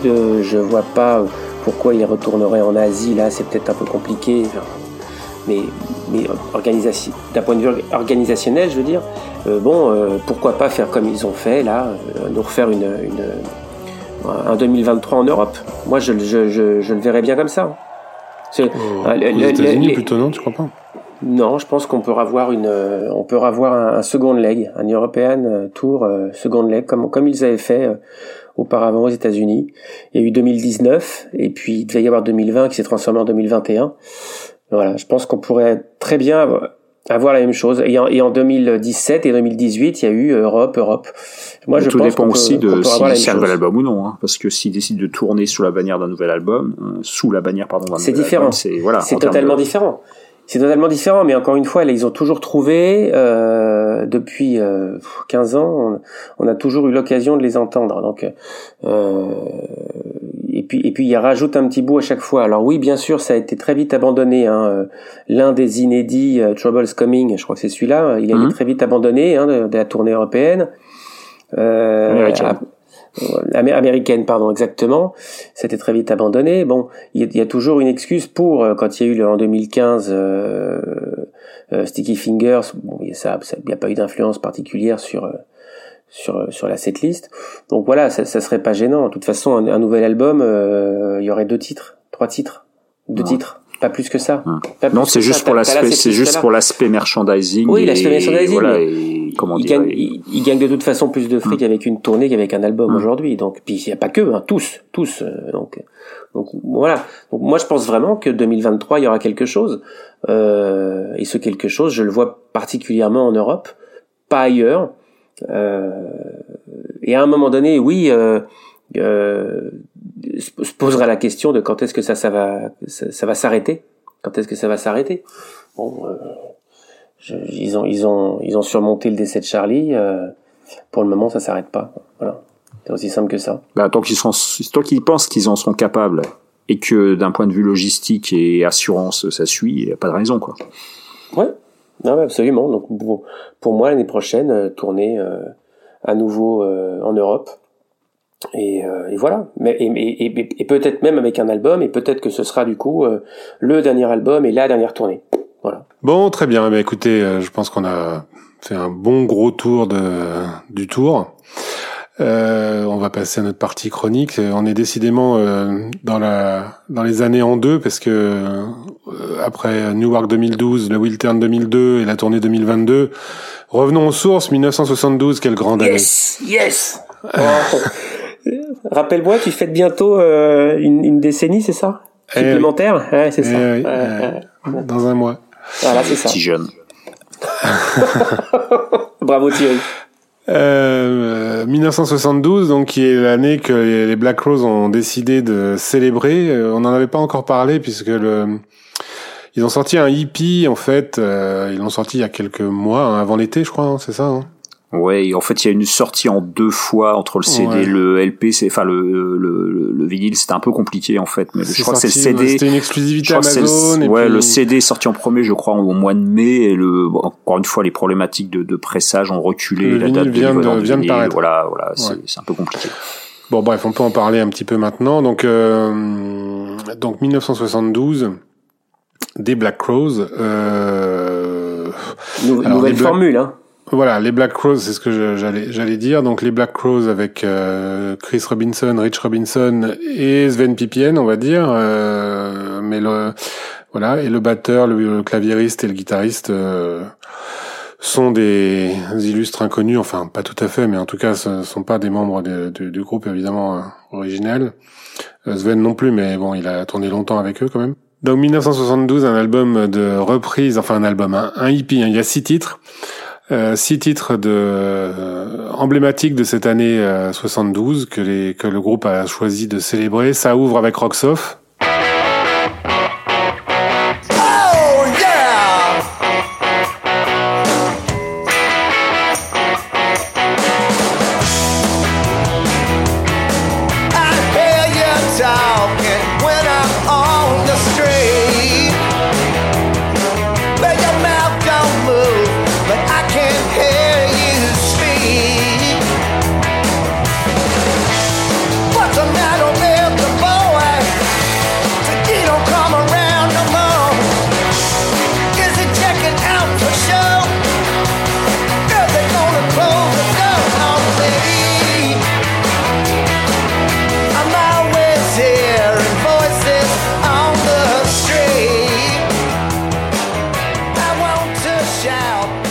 Slider de T-Rex, You Were It Well de Rod Stewart, Easy to Sleep c'est Little Feat et c'est chanté par Rich, et Moonage Daydream, toujours très difficile à dire ce titre-là, de Bowie, et pour terminer par Papa Was a Rolling Stone des Temptations, version courte, hein, 5 minutes 12, on est loin de la version originale qui faisait plus du double. Bon, alors un bon album, ça pète pas mal. Je suis pas hyper fan des arrangements que je trouve un peu trop violent, un peu trop rock peut-être, je sais pas. Surtout Rock Soft, je trouve que ça bastonne un peu trop. Enfin bon, c'est pas mal. C'est un bon exercice, c'est amusant. Il y a que 6 titres, donc ça s'écoute vite, ça s'écoute bien. Voilà, c'est pas emballant, ça peut s'ajouter à la collection des albums des Black Crowes si on en a une, et puis ben si on en a pas, c'est pas la peine de l'acheter quoi. Vous en dites quoi les gars? Oui, non, je suis d'accord, je suis assez d'accord. Voilà, c'est des reprises, bon, ils ont toujours été forts dans les reprises, particulièrement sur scène. Hein. C'est ce que j'allais dire. Ils ont été meilleurs que ça. Ils ont été meilleurs que ça, mais bien sûr, sur scène, c'est phénoménal. Sur scène, les Black Crowes, c'est le meilleur groupe de reprise en fait. C'est incroyable. Ils sont capables de jouer tout. Je ne sais pas ce qu'ils sont pas capables de faire réellement. J'ai rien à dire de plus. J'ai plus à dire du concert qui a eu lieu il y a quelques jours à l'Olympia. Oui, alors on peut en parler un petit peu, justement, profitons de l'occasion. Nous étions, toi et moi, à l'Olympia la semaine dernière pour les voir. La fameuse tournée Shake Your Money Maker qui était prévue en 2020. Hein, 2020, ouais. Après, ça a été reporté en novembre 2021, et puis, ou octobre, je sais plus, enfin, même à la même époque. Et puis, pour finalement arriver la semaine dernière, il y a 10 jours. 2 ans après, on a vu le groupe auquel on s'attendait, hein, c'est-à-dire qu'on a vu les albums sur scène, un groupe qui cachetonne, hein, c'est clair, faut le dire. Ah complètement. La formation des Black Crowes, c'est une histoire de fric. Hein. Après s'être chié sur la gueule l'un et l'autre, ils se sont reformés pour une histoire de fric. Ils ont viré tout le monde, ils ont repris le bassiste, qui est très bon d'ailleurs. Mais voilà, et puis les Black Crowes sur scène, ça reste les Black Crowes sur scène. C'est-à-dire que c'est Rich et Chris. C'est très puissant, ça joue très très fort, un morceau, une guitare, ça c'est pour Rich. Chris a toujours fait le show, il continue à faire le show, oui, à danser, bien, à sauter, toujours, mais très très bien. Et les autres musiciens qui étaient là, à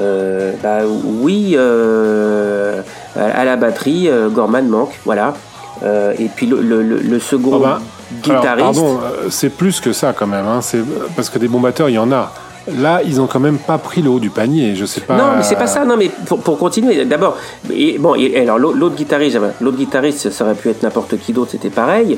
Il y a pas du Mark Form, il y a pas du Jackie Green, il y a pas du. Mais Dickinson, non, mais c'est même pas ça. Excuse-moi. Mais... C'est même pas. Effectivement, tu dis ça aurait pu être, mais là, en l'occurrence, il est pas en cause le pauvre guitariste. C'est parce que il est tenu. On a dû lui dire, tu joues à la note, quoi. Et il joue à la note. Exactement. Il joue à la note. C'est exactement ça. Il joue à la note. Excellent. Je persiste. Isaiah Mitchell est un excellent guitariste. lorsqu'il exprime sa propre musique. Là, l'album a été joué à la note, et en plus de ça, et c'est pas que à Paris finalement, parce que j'en ai entendu parler d'autres, il était forcément sous-mixé, c'est-à-dire qu'on l'entendait pas. On l'entendait pas, voilà. Bon, bah c'est comme ça. Mais ceci dit, j'ai vu un très bon concert. Je me suis régalé. Voilà.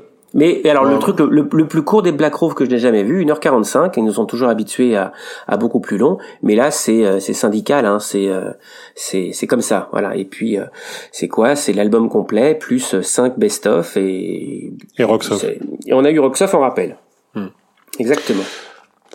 Voilà, et donc tous les morceaux étaient dans l'arrangement de l'album Shake Your Moneymaker, et les autres aussi, c'est-à-dire qu'ils ont fait, il y a que Thorn in My Pride qui a un petit peu eu droit aux arrangements live un peu plus traditionnels, mais on est loin des 20 minutes auxquelles on a pu avoir droit par période, par moment.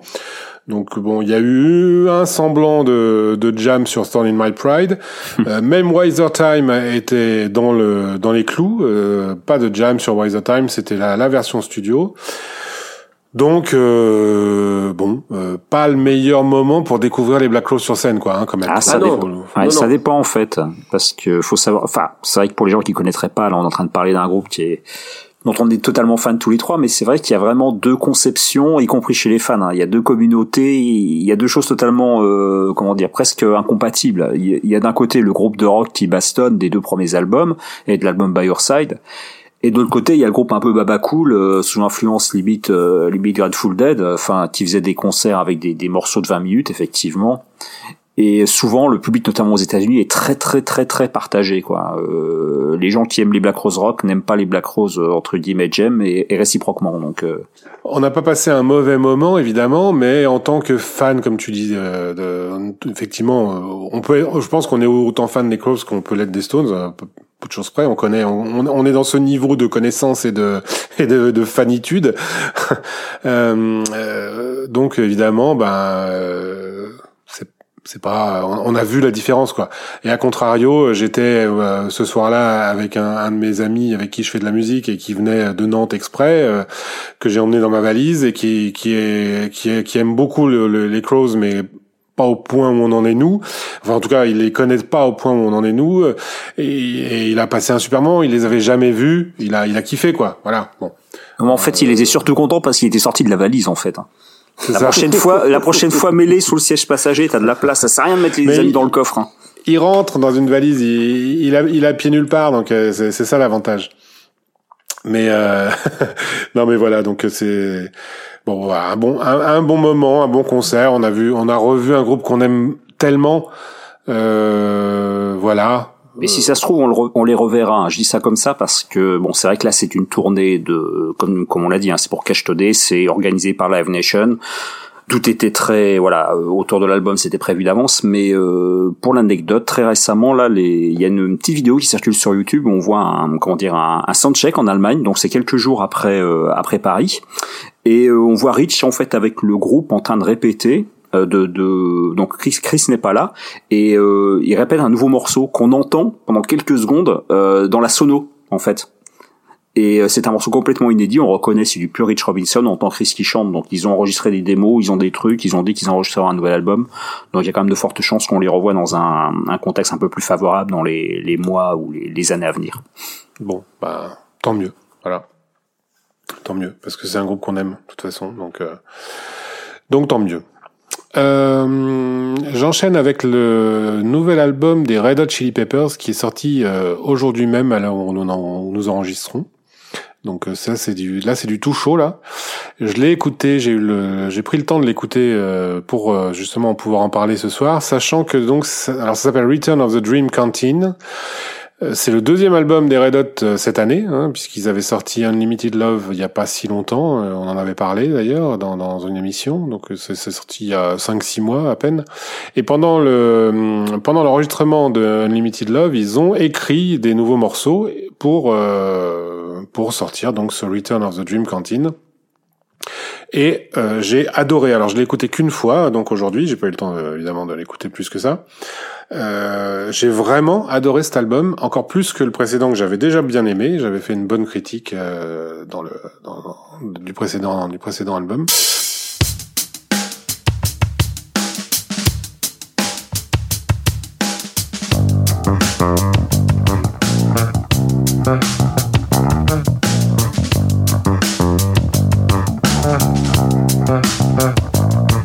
Stick with me, darling, I will be your man.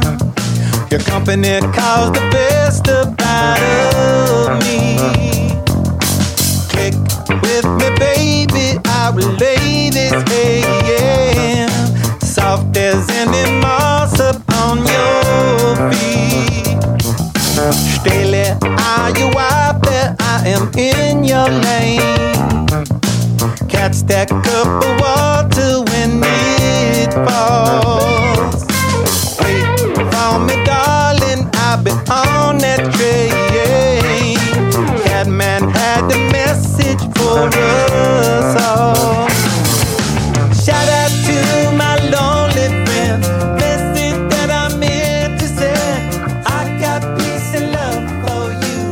Du Red Hot, on retrouve le Red Hot. Alors je vais pas comparer avec Blood Sugar Sex Magic, mais on est dans cette veine vraiment. Il y a de la balade groovy comme ils faisaient, comme ils aiment faire. On n'est pas trop pop, on n'est pas trop dans la période Californication, Stadium Arcadium là qui était quand même beaucoup plus pop. Je trouve que c'est très inspiré, c'est très bien joué, ça embarque. Je me suis fait emmener à la première écoute, ce qui est assez rare quand même. Et sur les 16 titres, j'ai pas eu de faiblesse. Alors je peux pas vous en parler en détail puisque comme je répète, je l'ai écouté qu'une fois, donc c'est une vue d'ensemble. Mais franchement, je le recommande chaudement. Je suis emballé. Pour moi, c'est vraiment mon coup de cœur du mois là. Ce qui est sûr, c'est que je vais le réécouter assez souvent dans les jours qui viennent. Vraiment. David, tu voulais nous parler du nouvel album de Ben Harper, je crois, qui s'appelle Bloodline Maintenance. Très, très rapidement, un peu, parce que tu avais parlé dans un podcast précédent du précédent album de Ben Harper, en disant pas forcément que du bien, enfin que c'était pas notre cam, et on en a reparlé hier ensemble au téléphone, récemment, là. Et on disait oui, c'était pas la meilleure des choses. Je trouve que voilà, Bloodline Maintenance, nouvel album de Ben Harper, bah c'est ce qu'on aime chez lui, c'est un retour aux sources dans sa manière de faire, sa manière de jouer. Et voilà, bon, Ben Harper égal à lui-même, un chanteur engagé sur la politique, l'histoire, la société, etc. Donc les paroles sont toujours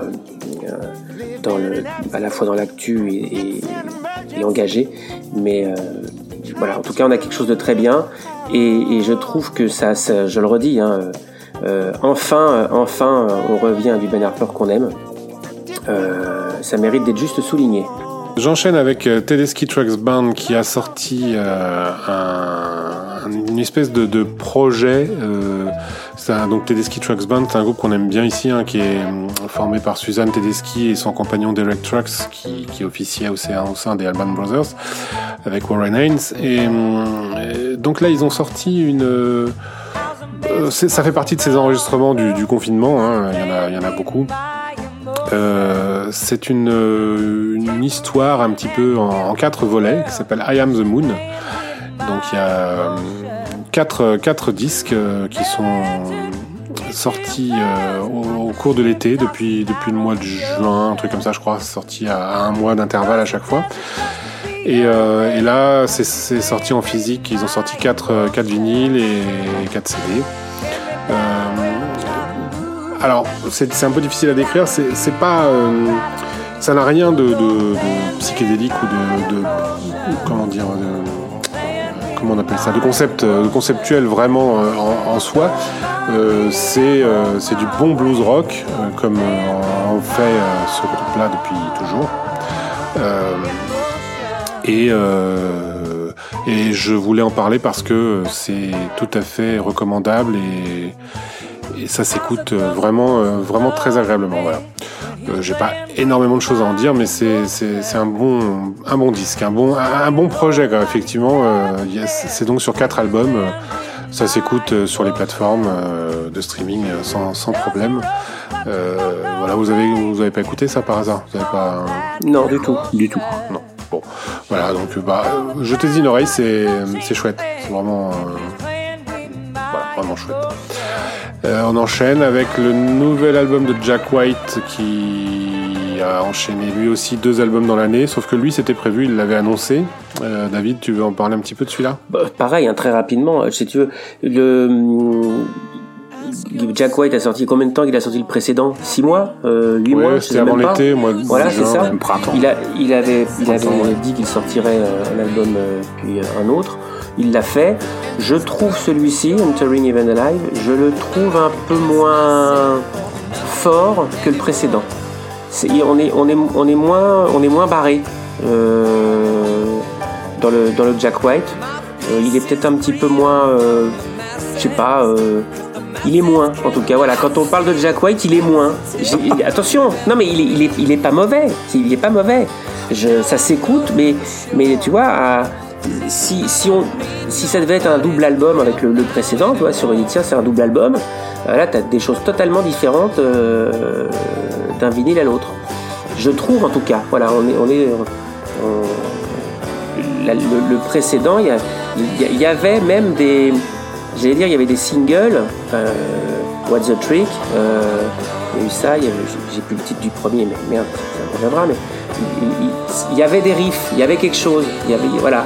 Là, il y a moins, voilà, tout simplement. Mais ça reste du bon Jack White, voilà, on peut pas être au même niveau à chaque fois, hein, n'est-ce pas? Tout à fait, et ça s'appelle Entering Heaven Alive, je suis pas sûr que tu l'aies dit. Si, j'ai dit à un moment donné, mais voilà, c'est ça. Oh, ouais. Pardon. Non, mais c'est pas grave. Très bien. Y a également un nouvel album de Buddy Guy qui s'appelle The Blues Don't Lie. Alors là, on est aussi toujours dans la même veine, évidemment, du Buddy Guy sans surprise, qui revient, si je puis dire, à son blues rock qui ont fait sa patte. Hein, on le reconnaît assez facilement. Ce que je veux dire par là, c'est qu'il s'est un peu, du coup, il revient à ça en s'éloignant d'albums qu'il a pu faire dans les années 2000, qui étaient un peu plus aventureux. Je pense notamment à Sweet Tea, je crois, de mémoire, c'est Sweet Tea, qui était un album un peu plus déstructuré, un peu plus bizarre, qui restait très blues rock, mais avec des sonorités un peu plus aventureuses, un peu plus expérimentales. Il y avait Skin Deep aussi, donc Sweet Tea c'était en 2001, Skin Deep c'était en 2008, pareil, c'était un peu plus rageur, un peu plus novateur.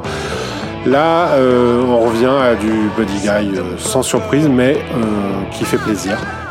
C'est pareil, c'est du bon blues rock, on s'ennuie pas,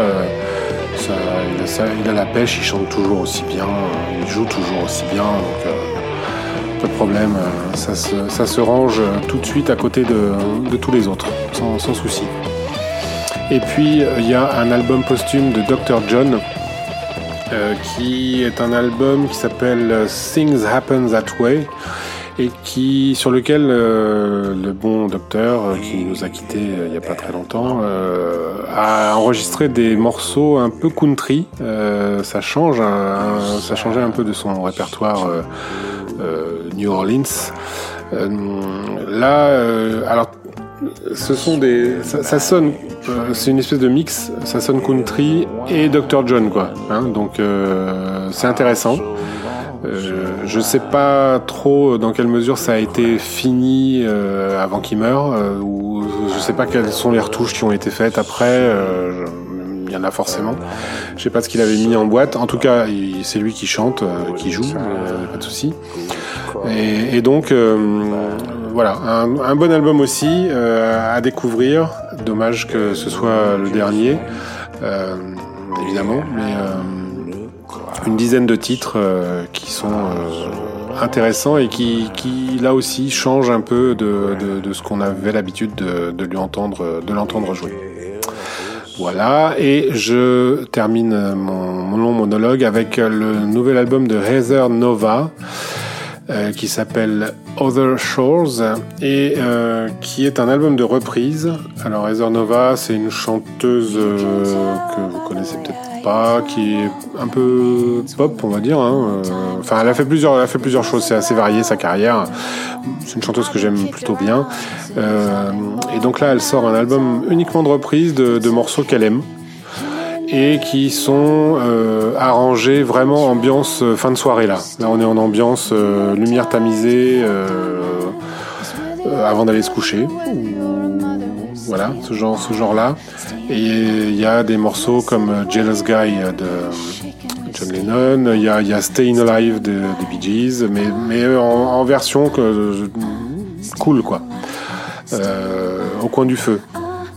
Il y a Like a Hurricane de Neil Young, comme quoi on aura quand même prononcé le nom de Neil Young dans Stone News une nouvelle fois. Sailing de Rod Stewart, et ça termine par Message personnel, la reprise du morceau Oui Oui de Michel Berger par Françoise Hardy, qui est chanté en anglais et en français. C'est assez drôle. Voilà. Donc 12 titres qui sont bien agréables à écouter pour finir une soirée tranquillement avec un cognac. Voilà, ça marche avec du rhum. Moins, ça marche moins avec du rhum. Ok, ouais. Je note. Voilà. Ça c'était pour les nouveautés donc en fait pour tout dire à nos chers auditeurs, on pourrait parler de beaucoup d'autres choses puisqu'évidemment il s'est passé du temps entre nos deux émissions, mais on va pas faire 2 heures de chronique, donc on va assez vite hein. Il y a d'autres choses qui sont sorties, ouais, d'autant plus que 2 heures de Neil Young, ça saoulerait tout le monde, voilà, parce que lui tout seul il peut faire une émission donc. Ouais, bah oui, mais pour ça je renvoie tout le monde à Neil Young News que tu fais tout seul dans ta chambre, Thierry. Pour moi tout seul, ouais. Sans micro. Voilà. Donc ça c'était pour les nouveautés. Il y a 2 lives qui sont aussi des nouveautés, même si ce ne sont pas des lives récents. C'est tout d'abord Prince and the Revolution qui voit enfin le live à Syracuse 1985 édité in extenso avec un son évidemment parfait. Donc ce live-là, moi je suis pas un vrai spécialiste de Prince, mais on aime bien Prince bien sûr. Mon niveau de connaissance n'est pas aussi profond que pour les Stones ou les Black Crowes, mais si je ne m'abuse, ce live-là, David, tu me disais, c'est un peu le Bruxelles Affaires de Prince, quoi.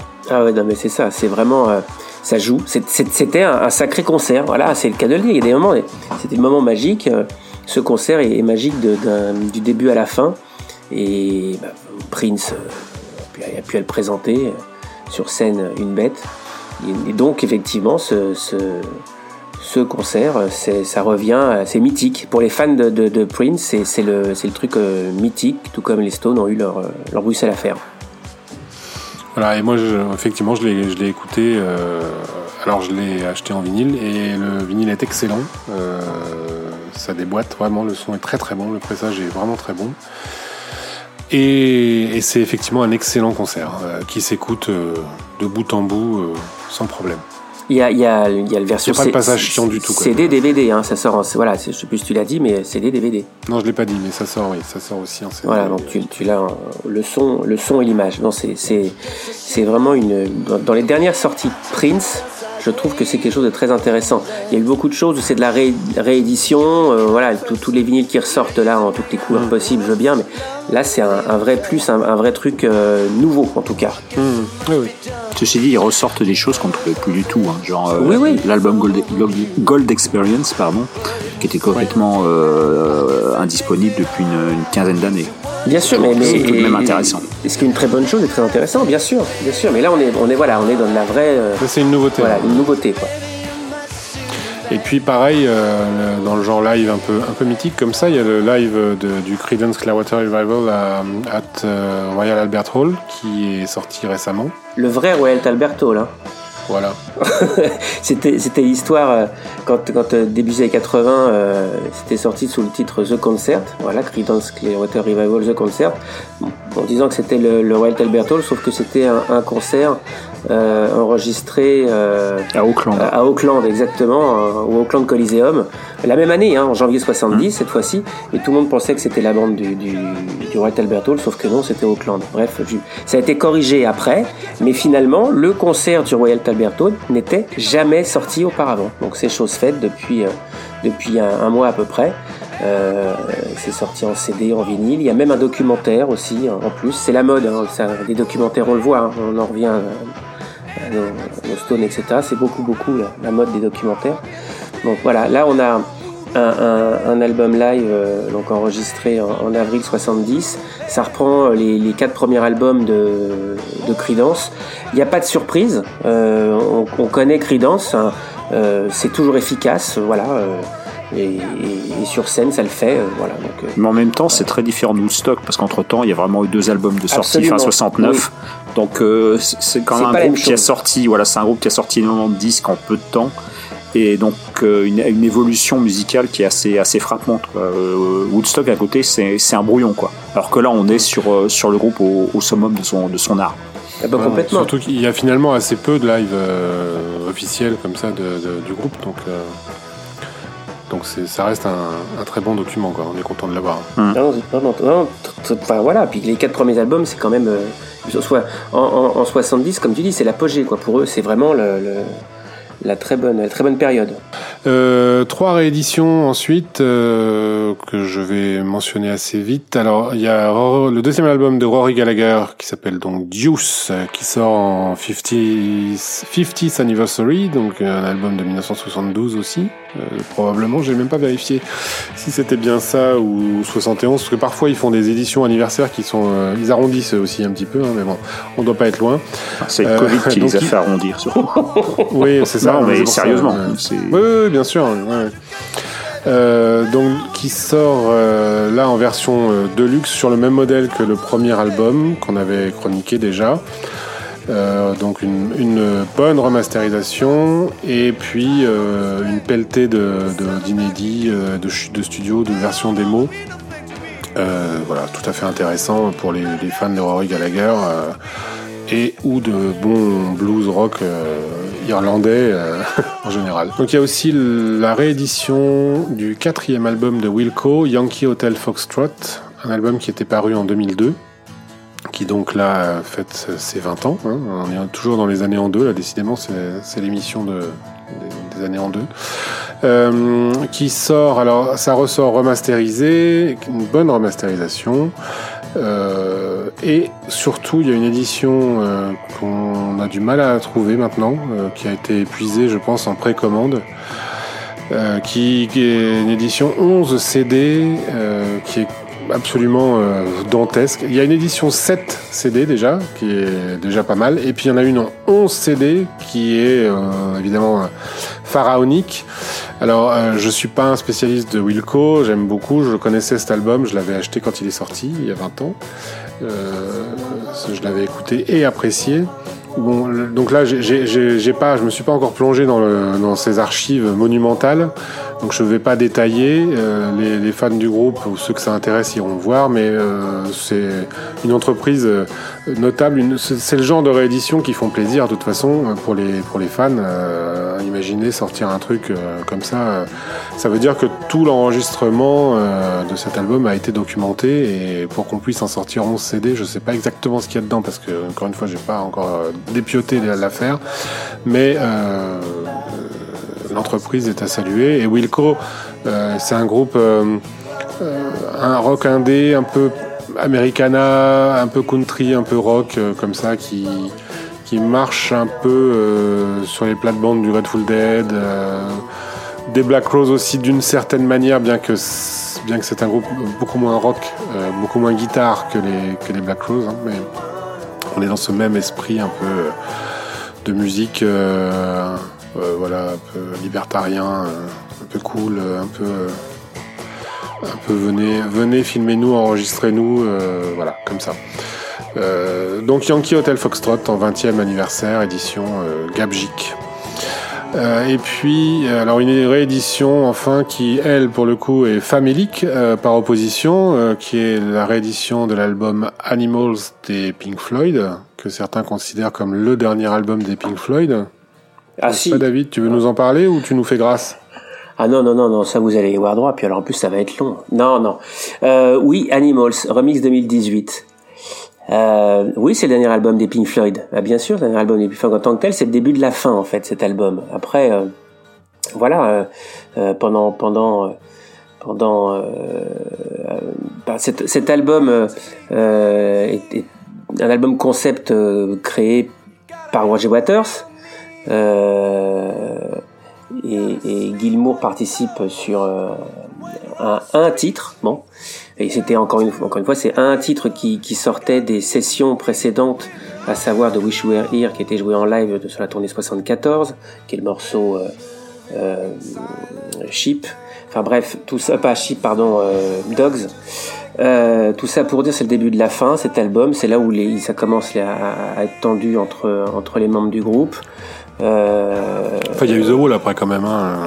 Oui, il y a eu, mais bien sûr, il y a eu The Wall, mais déjà alors, pendant cet album, Richard Wright, il n'y a pas de contribution de Richard Wright, ce qui est une chose plutôt rare. Ce qui fait qu'après l'album et après la tournée qui s'en est suivie, Waters a voulu le virer et il s'est retrouvé salarié du groupe, Richard Wright. Donc finalement, tu prends The Wall derrière, il y a Richard Wright qui est salarié du groupe. D'ailleurs, c'est pour ça que c'est le seul musicien des quatre à avoir gagné du fric, parce que la tournée The Wall, qui a été un gouffre financier produit par les Floyd, lui n'étant plus un Pink Floyd, bah, il avait de l'argent en tant que salarié musicien, il a touché, contrairement aux autres où ça leur a coûté de l'oseille. Voilà, et après on considère tous, The Wall est considéré comme le premier album de Roger Waters, qui est suivi par The Final Cut, qui marque cette fois-ci définitivement un arrêt de la collaboration. Bon. Donc bref, pour en revenir à Animals, c'est pour ça que c'est considéré comme l'album du début de la fin. C'était la pierre qui manquait dans toutes les rééditions Pink Floyd depuis les dernières années. Il y a eu les fameux coffrets Immersion de l'excellente trilogie Dark Side of the Moon, Wish You Were Here et donc évidemment The Wall. On a bien sauté Animals, voilà, très bien. Et pour tout ce qui est période d'avant, il y a eu un énorme... coffret qui s'appelle The Early Years, qui documente tout de 67 je crois à 70-71, plutôt bien, avec c'est un coffret très cher, hein, dans les 450 €, mais il y a du DVD, du Blu-ray, du CD, enfin, il y a des documents vidéo, beaucoup de choses, des chutes, du live, voilà. Et pour la période après après The Final Cut, eh ben, il y a eu le coffret qui s'appelle The Later Years, voilà, et qui documente deux albums. Bon, c'est pas les meilleurs du coup. Il manquait donc Animals, le voilà, Animals, et ça sonne vachement bien, c'est un remix qui est très bien fait, qui date de 2018, ça sort en 2022, parce qu'évidemment, comme les Black Crowes se sont chiés sur la gueule, bah Roger Waters et Gilmour continuent au bout de X années à se chier sur la gueule.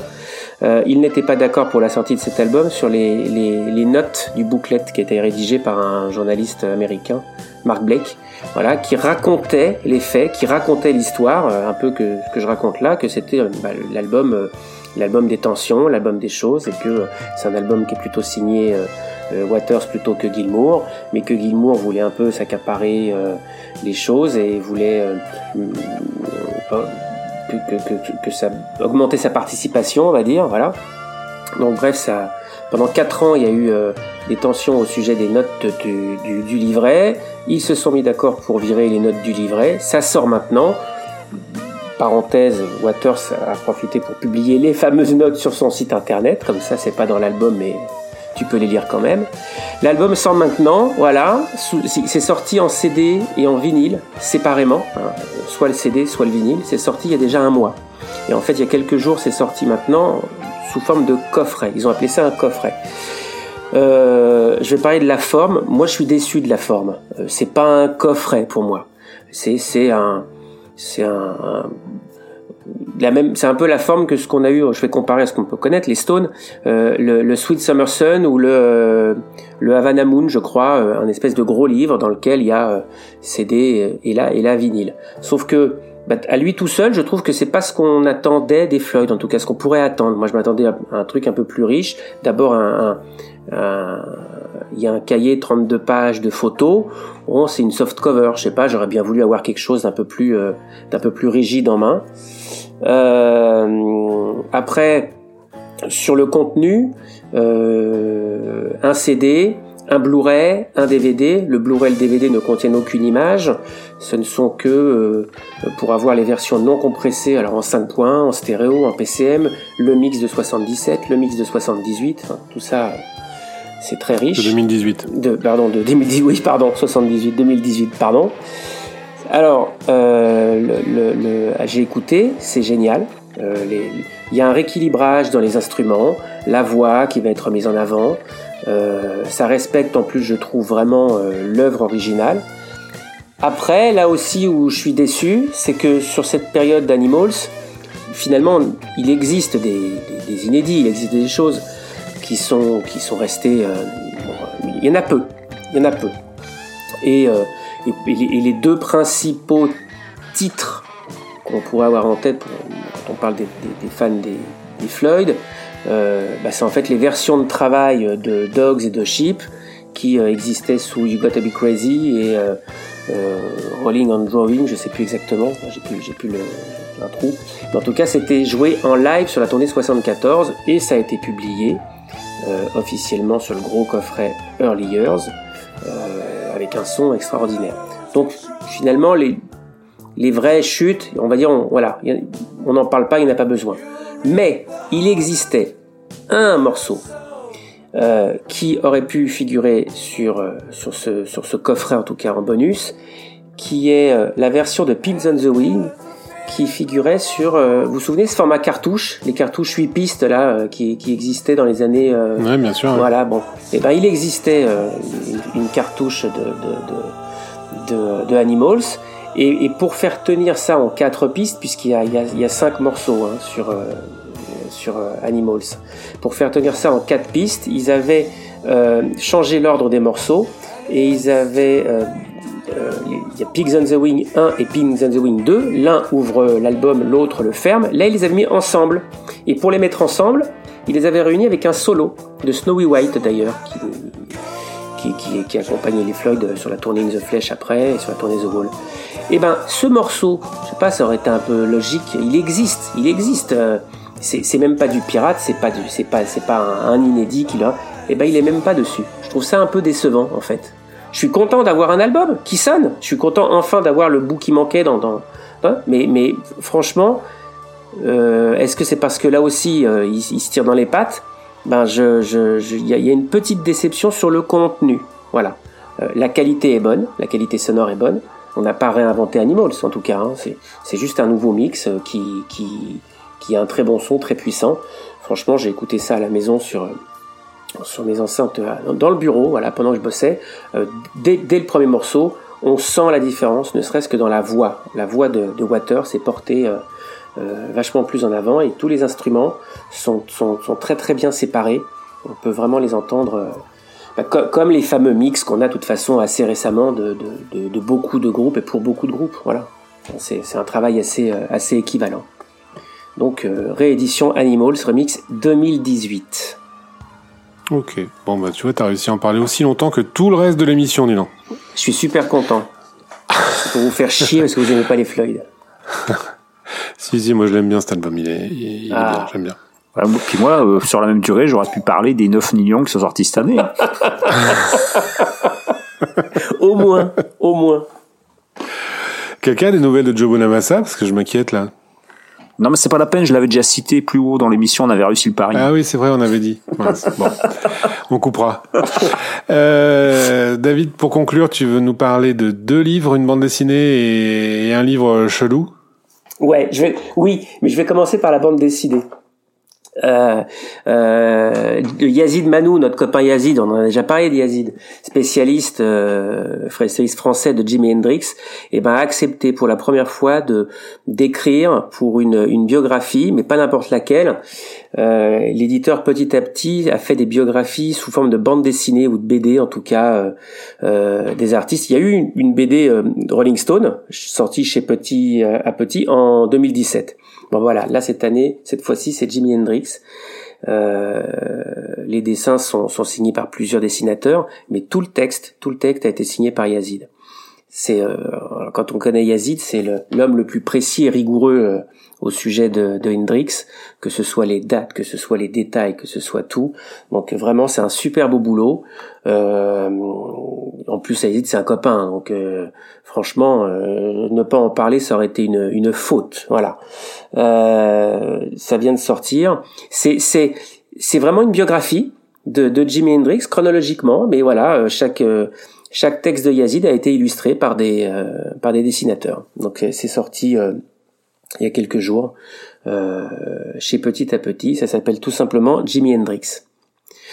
Et pour parler aussi de Yazid, il vient de signer un article dans Jazz Magazine du mois d'octobre. J'en parle juste quand je vous parle de sa rigueur. Il revient sur la rencontre ou pas d'ailleurs de Miles Davis et de Jimi Hendrix, donc avec un article qu'il signe. Qui sont tous les deux en couverture du magazine. Exactement, c'est un dessin la couverture du magazine. Oui, parce que justement, il y a cette les fans de Hendrix, les fans de Miles Davis, se sont-ils déjà rencontrés ces deux artistes? Voilà, il y a toujours cette question de deux grands artistes de la même époque là, voilà, qui se sont rencontrés ou pas. Oui, d'après Miles Davis en tout cas. Alors, il y a eu des choses, et donc dans ce Jazz Magazine qui revient sur cette rencontre ou pas, Yazid signe un article qui revient sur un télégramme de 1969, télégramme signé Hendrix, Miles Davis et Tony Williams, qui est un batteur de jazz, et ce télégramme invite McCartney allait rejoindre à la basse pour enregistrer un album, et c'est précisé le prochain week-end.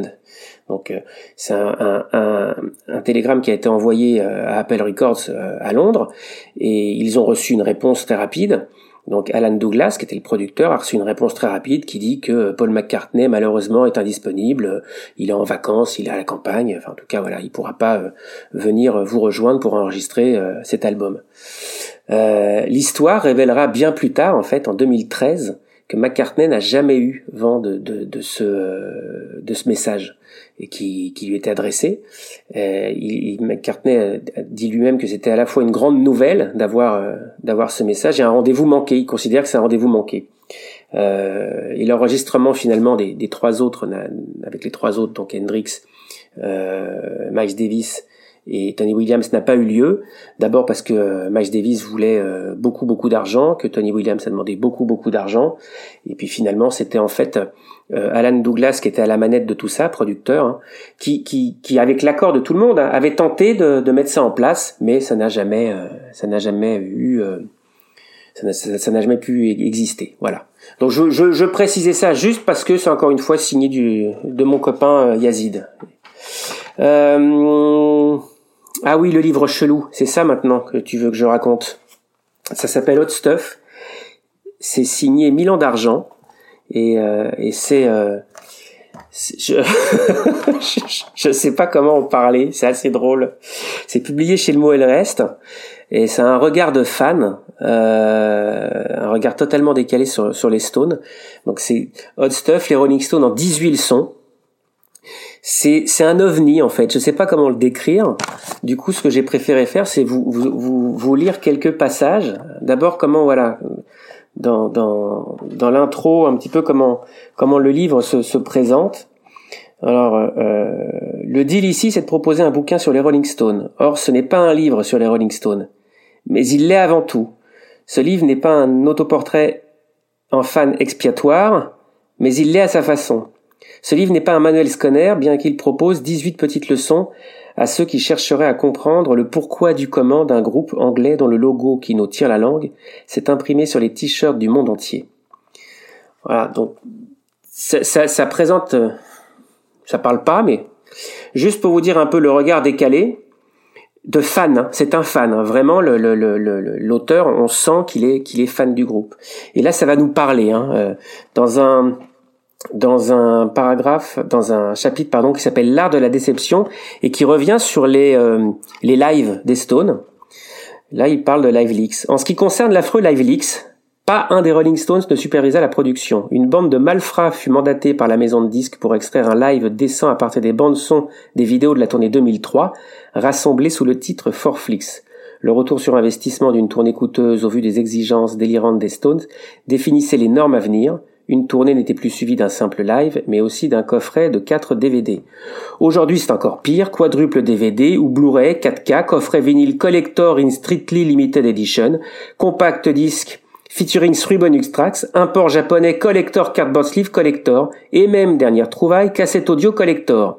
Bientôt le 78 tours. Ça parle, on sait bien hein, de quoi ça veut...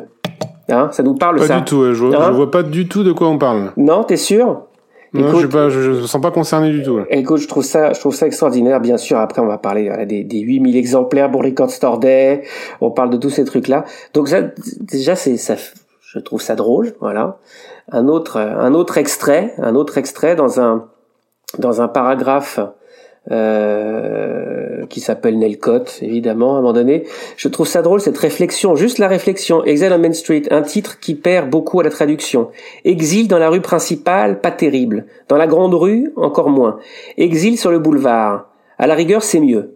Exil avenue du Maréchal Foch, exil rue de la République, exil boulevard Gambetta, exil cours du 18 mai 45. À Marseille, nous aurions eu droit à exil sur la Canebière. C'est un ovni, mais un ovni super agréable à lire. C'est pas très très très épais. Hein. Il y a quoi ? Il y a 115 pages, 120 pages, ouais, c'est ça. Voilà, c'est tout. Donc 1000 ans d'argent en est l'auteur. Ça s'appelle Hot Stuff, les Stones en 18 leçons, et c'est chez l'éditeur Le Mot le Reste. Bon, eh bien écoutez messieurs, je crois qu'on a une émission bien grasse là. Trop, faut couper. Si vous coupez ça. Les Floyd, je te connais. Tu m'ôtes les mots de la bouche. Comment ? J'ai dit tu m'ôtes les mots de la bouche. C'était tellement facile. Bref. Ben oui, trop facile. Bon ben on va s'en tenir là, je pense. C'est une bonne fin. On se retrouve, je ne sais pas trop quand, mais bientôt. Bah, quand on aura économisé pour les sorties à venir. Oui, voilà. Ah, parce que j'ai vu que tu avais déjà fait de la place dans ta bibliothèque pour mettre le coffret Revolver, notamment. Donc. Absolument. Tout à fait. Donc, on se retrouve, oui, d'ici, je ne sais pas, avant la fin de l'année, on fera une émission avant la fin de l'année, c'est sûr. Peut-être pas 2, mais au moins une. D'ici là, n'hésitez surtout pas à nous faire vos retours, vos commentaires. On aime beaucoup vous lire par mail. Principalement, c'est ce qu'il y a de plus facile pour nous joindre. On se retrouve sur le site sympathyforthedevils.com qui est le site du club. SympathyFTD, c'est sur Twitter. Qu'est-ce qu'il y a d'autre ? Il y a Stones News. Non, c'est le compte Instagram. C'est quoi déjà le compte Instagram ? On a trop de choses. Club des Stones. Club des Stones, voilà, c'est ça. Club des Stones tout attaché, ça c'est le compte Instagram. Le plus simple, c'est d'aller sur sympathyforthedevils.com. Là, vous avez tout, de toute façon, les liens pour nous retrouver partout. Le podcast, il est aussi sur sympathyforthedevils.com. Il est aussi sur Amazon Music, sur Spotify, sur Deezer, partout où on écoute des bonnes choses, sur Apple Podcast, évidemment. Et sur Apple Podcast, toujours le même principe de petites étoiles et de commentaires. Ça fait remonter le podcast dans la jungle qui est sur Apple Podcast. Voilà, rien de spécial de plus à dire. On se retrouve la prochaine fois. Merci messieurs. Salut David, salut Thierry. Salut David, salut David. Ah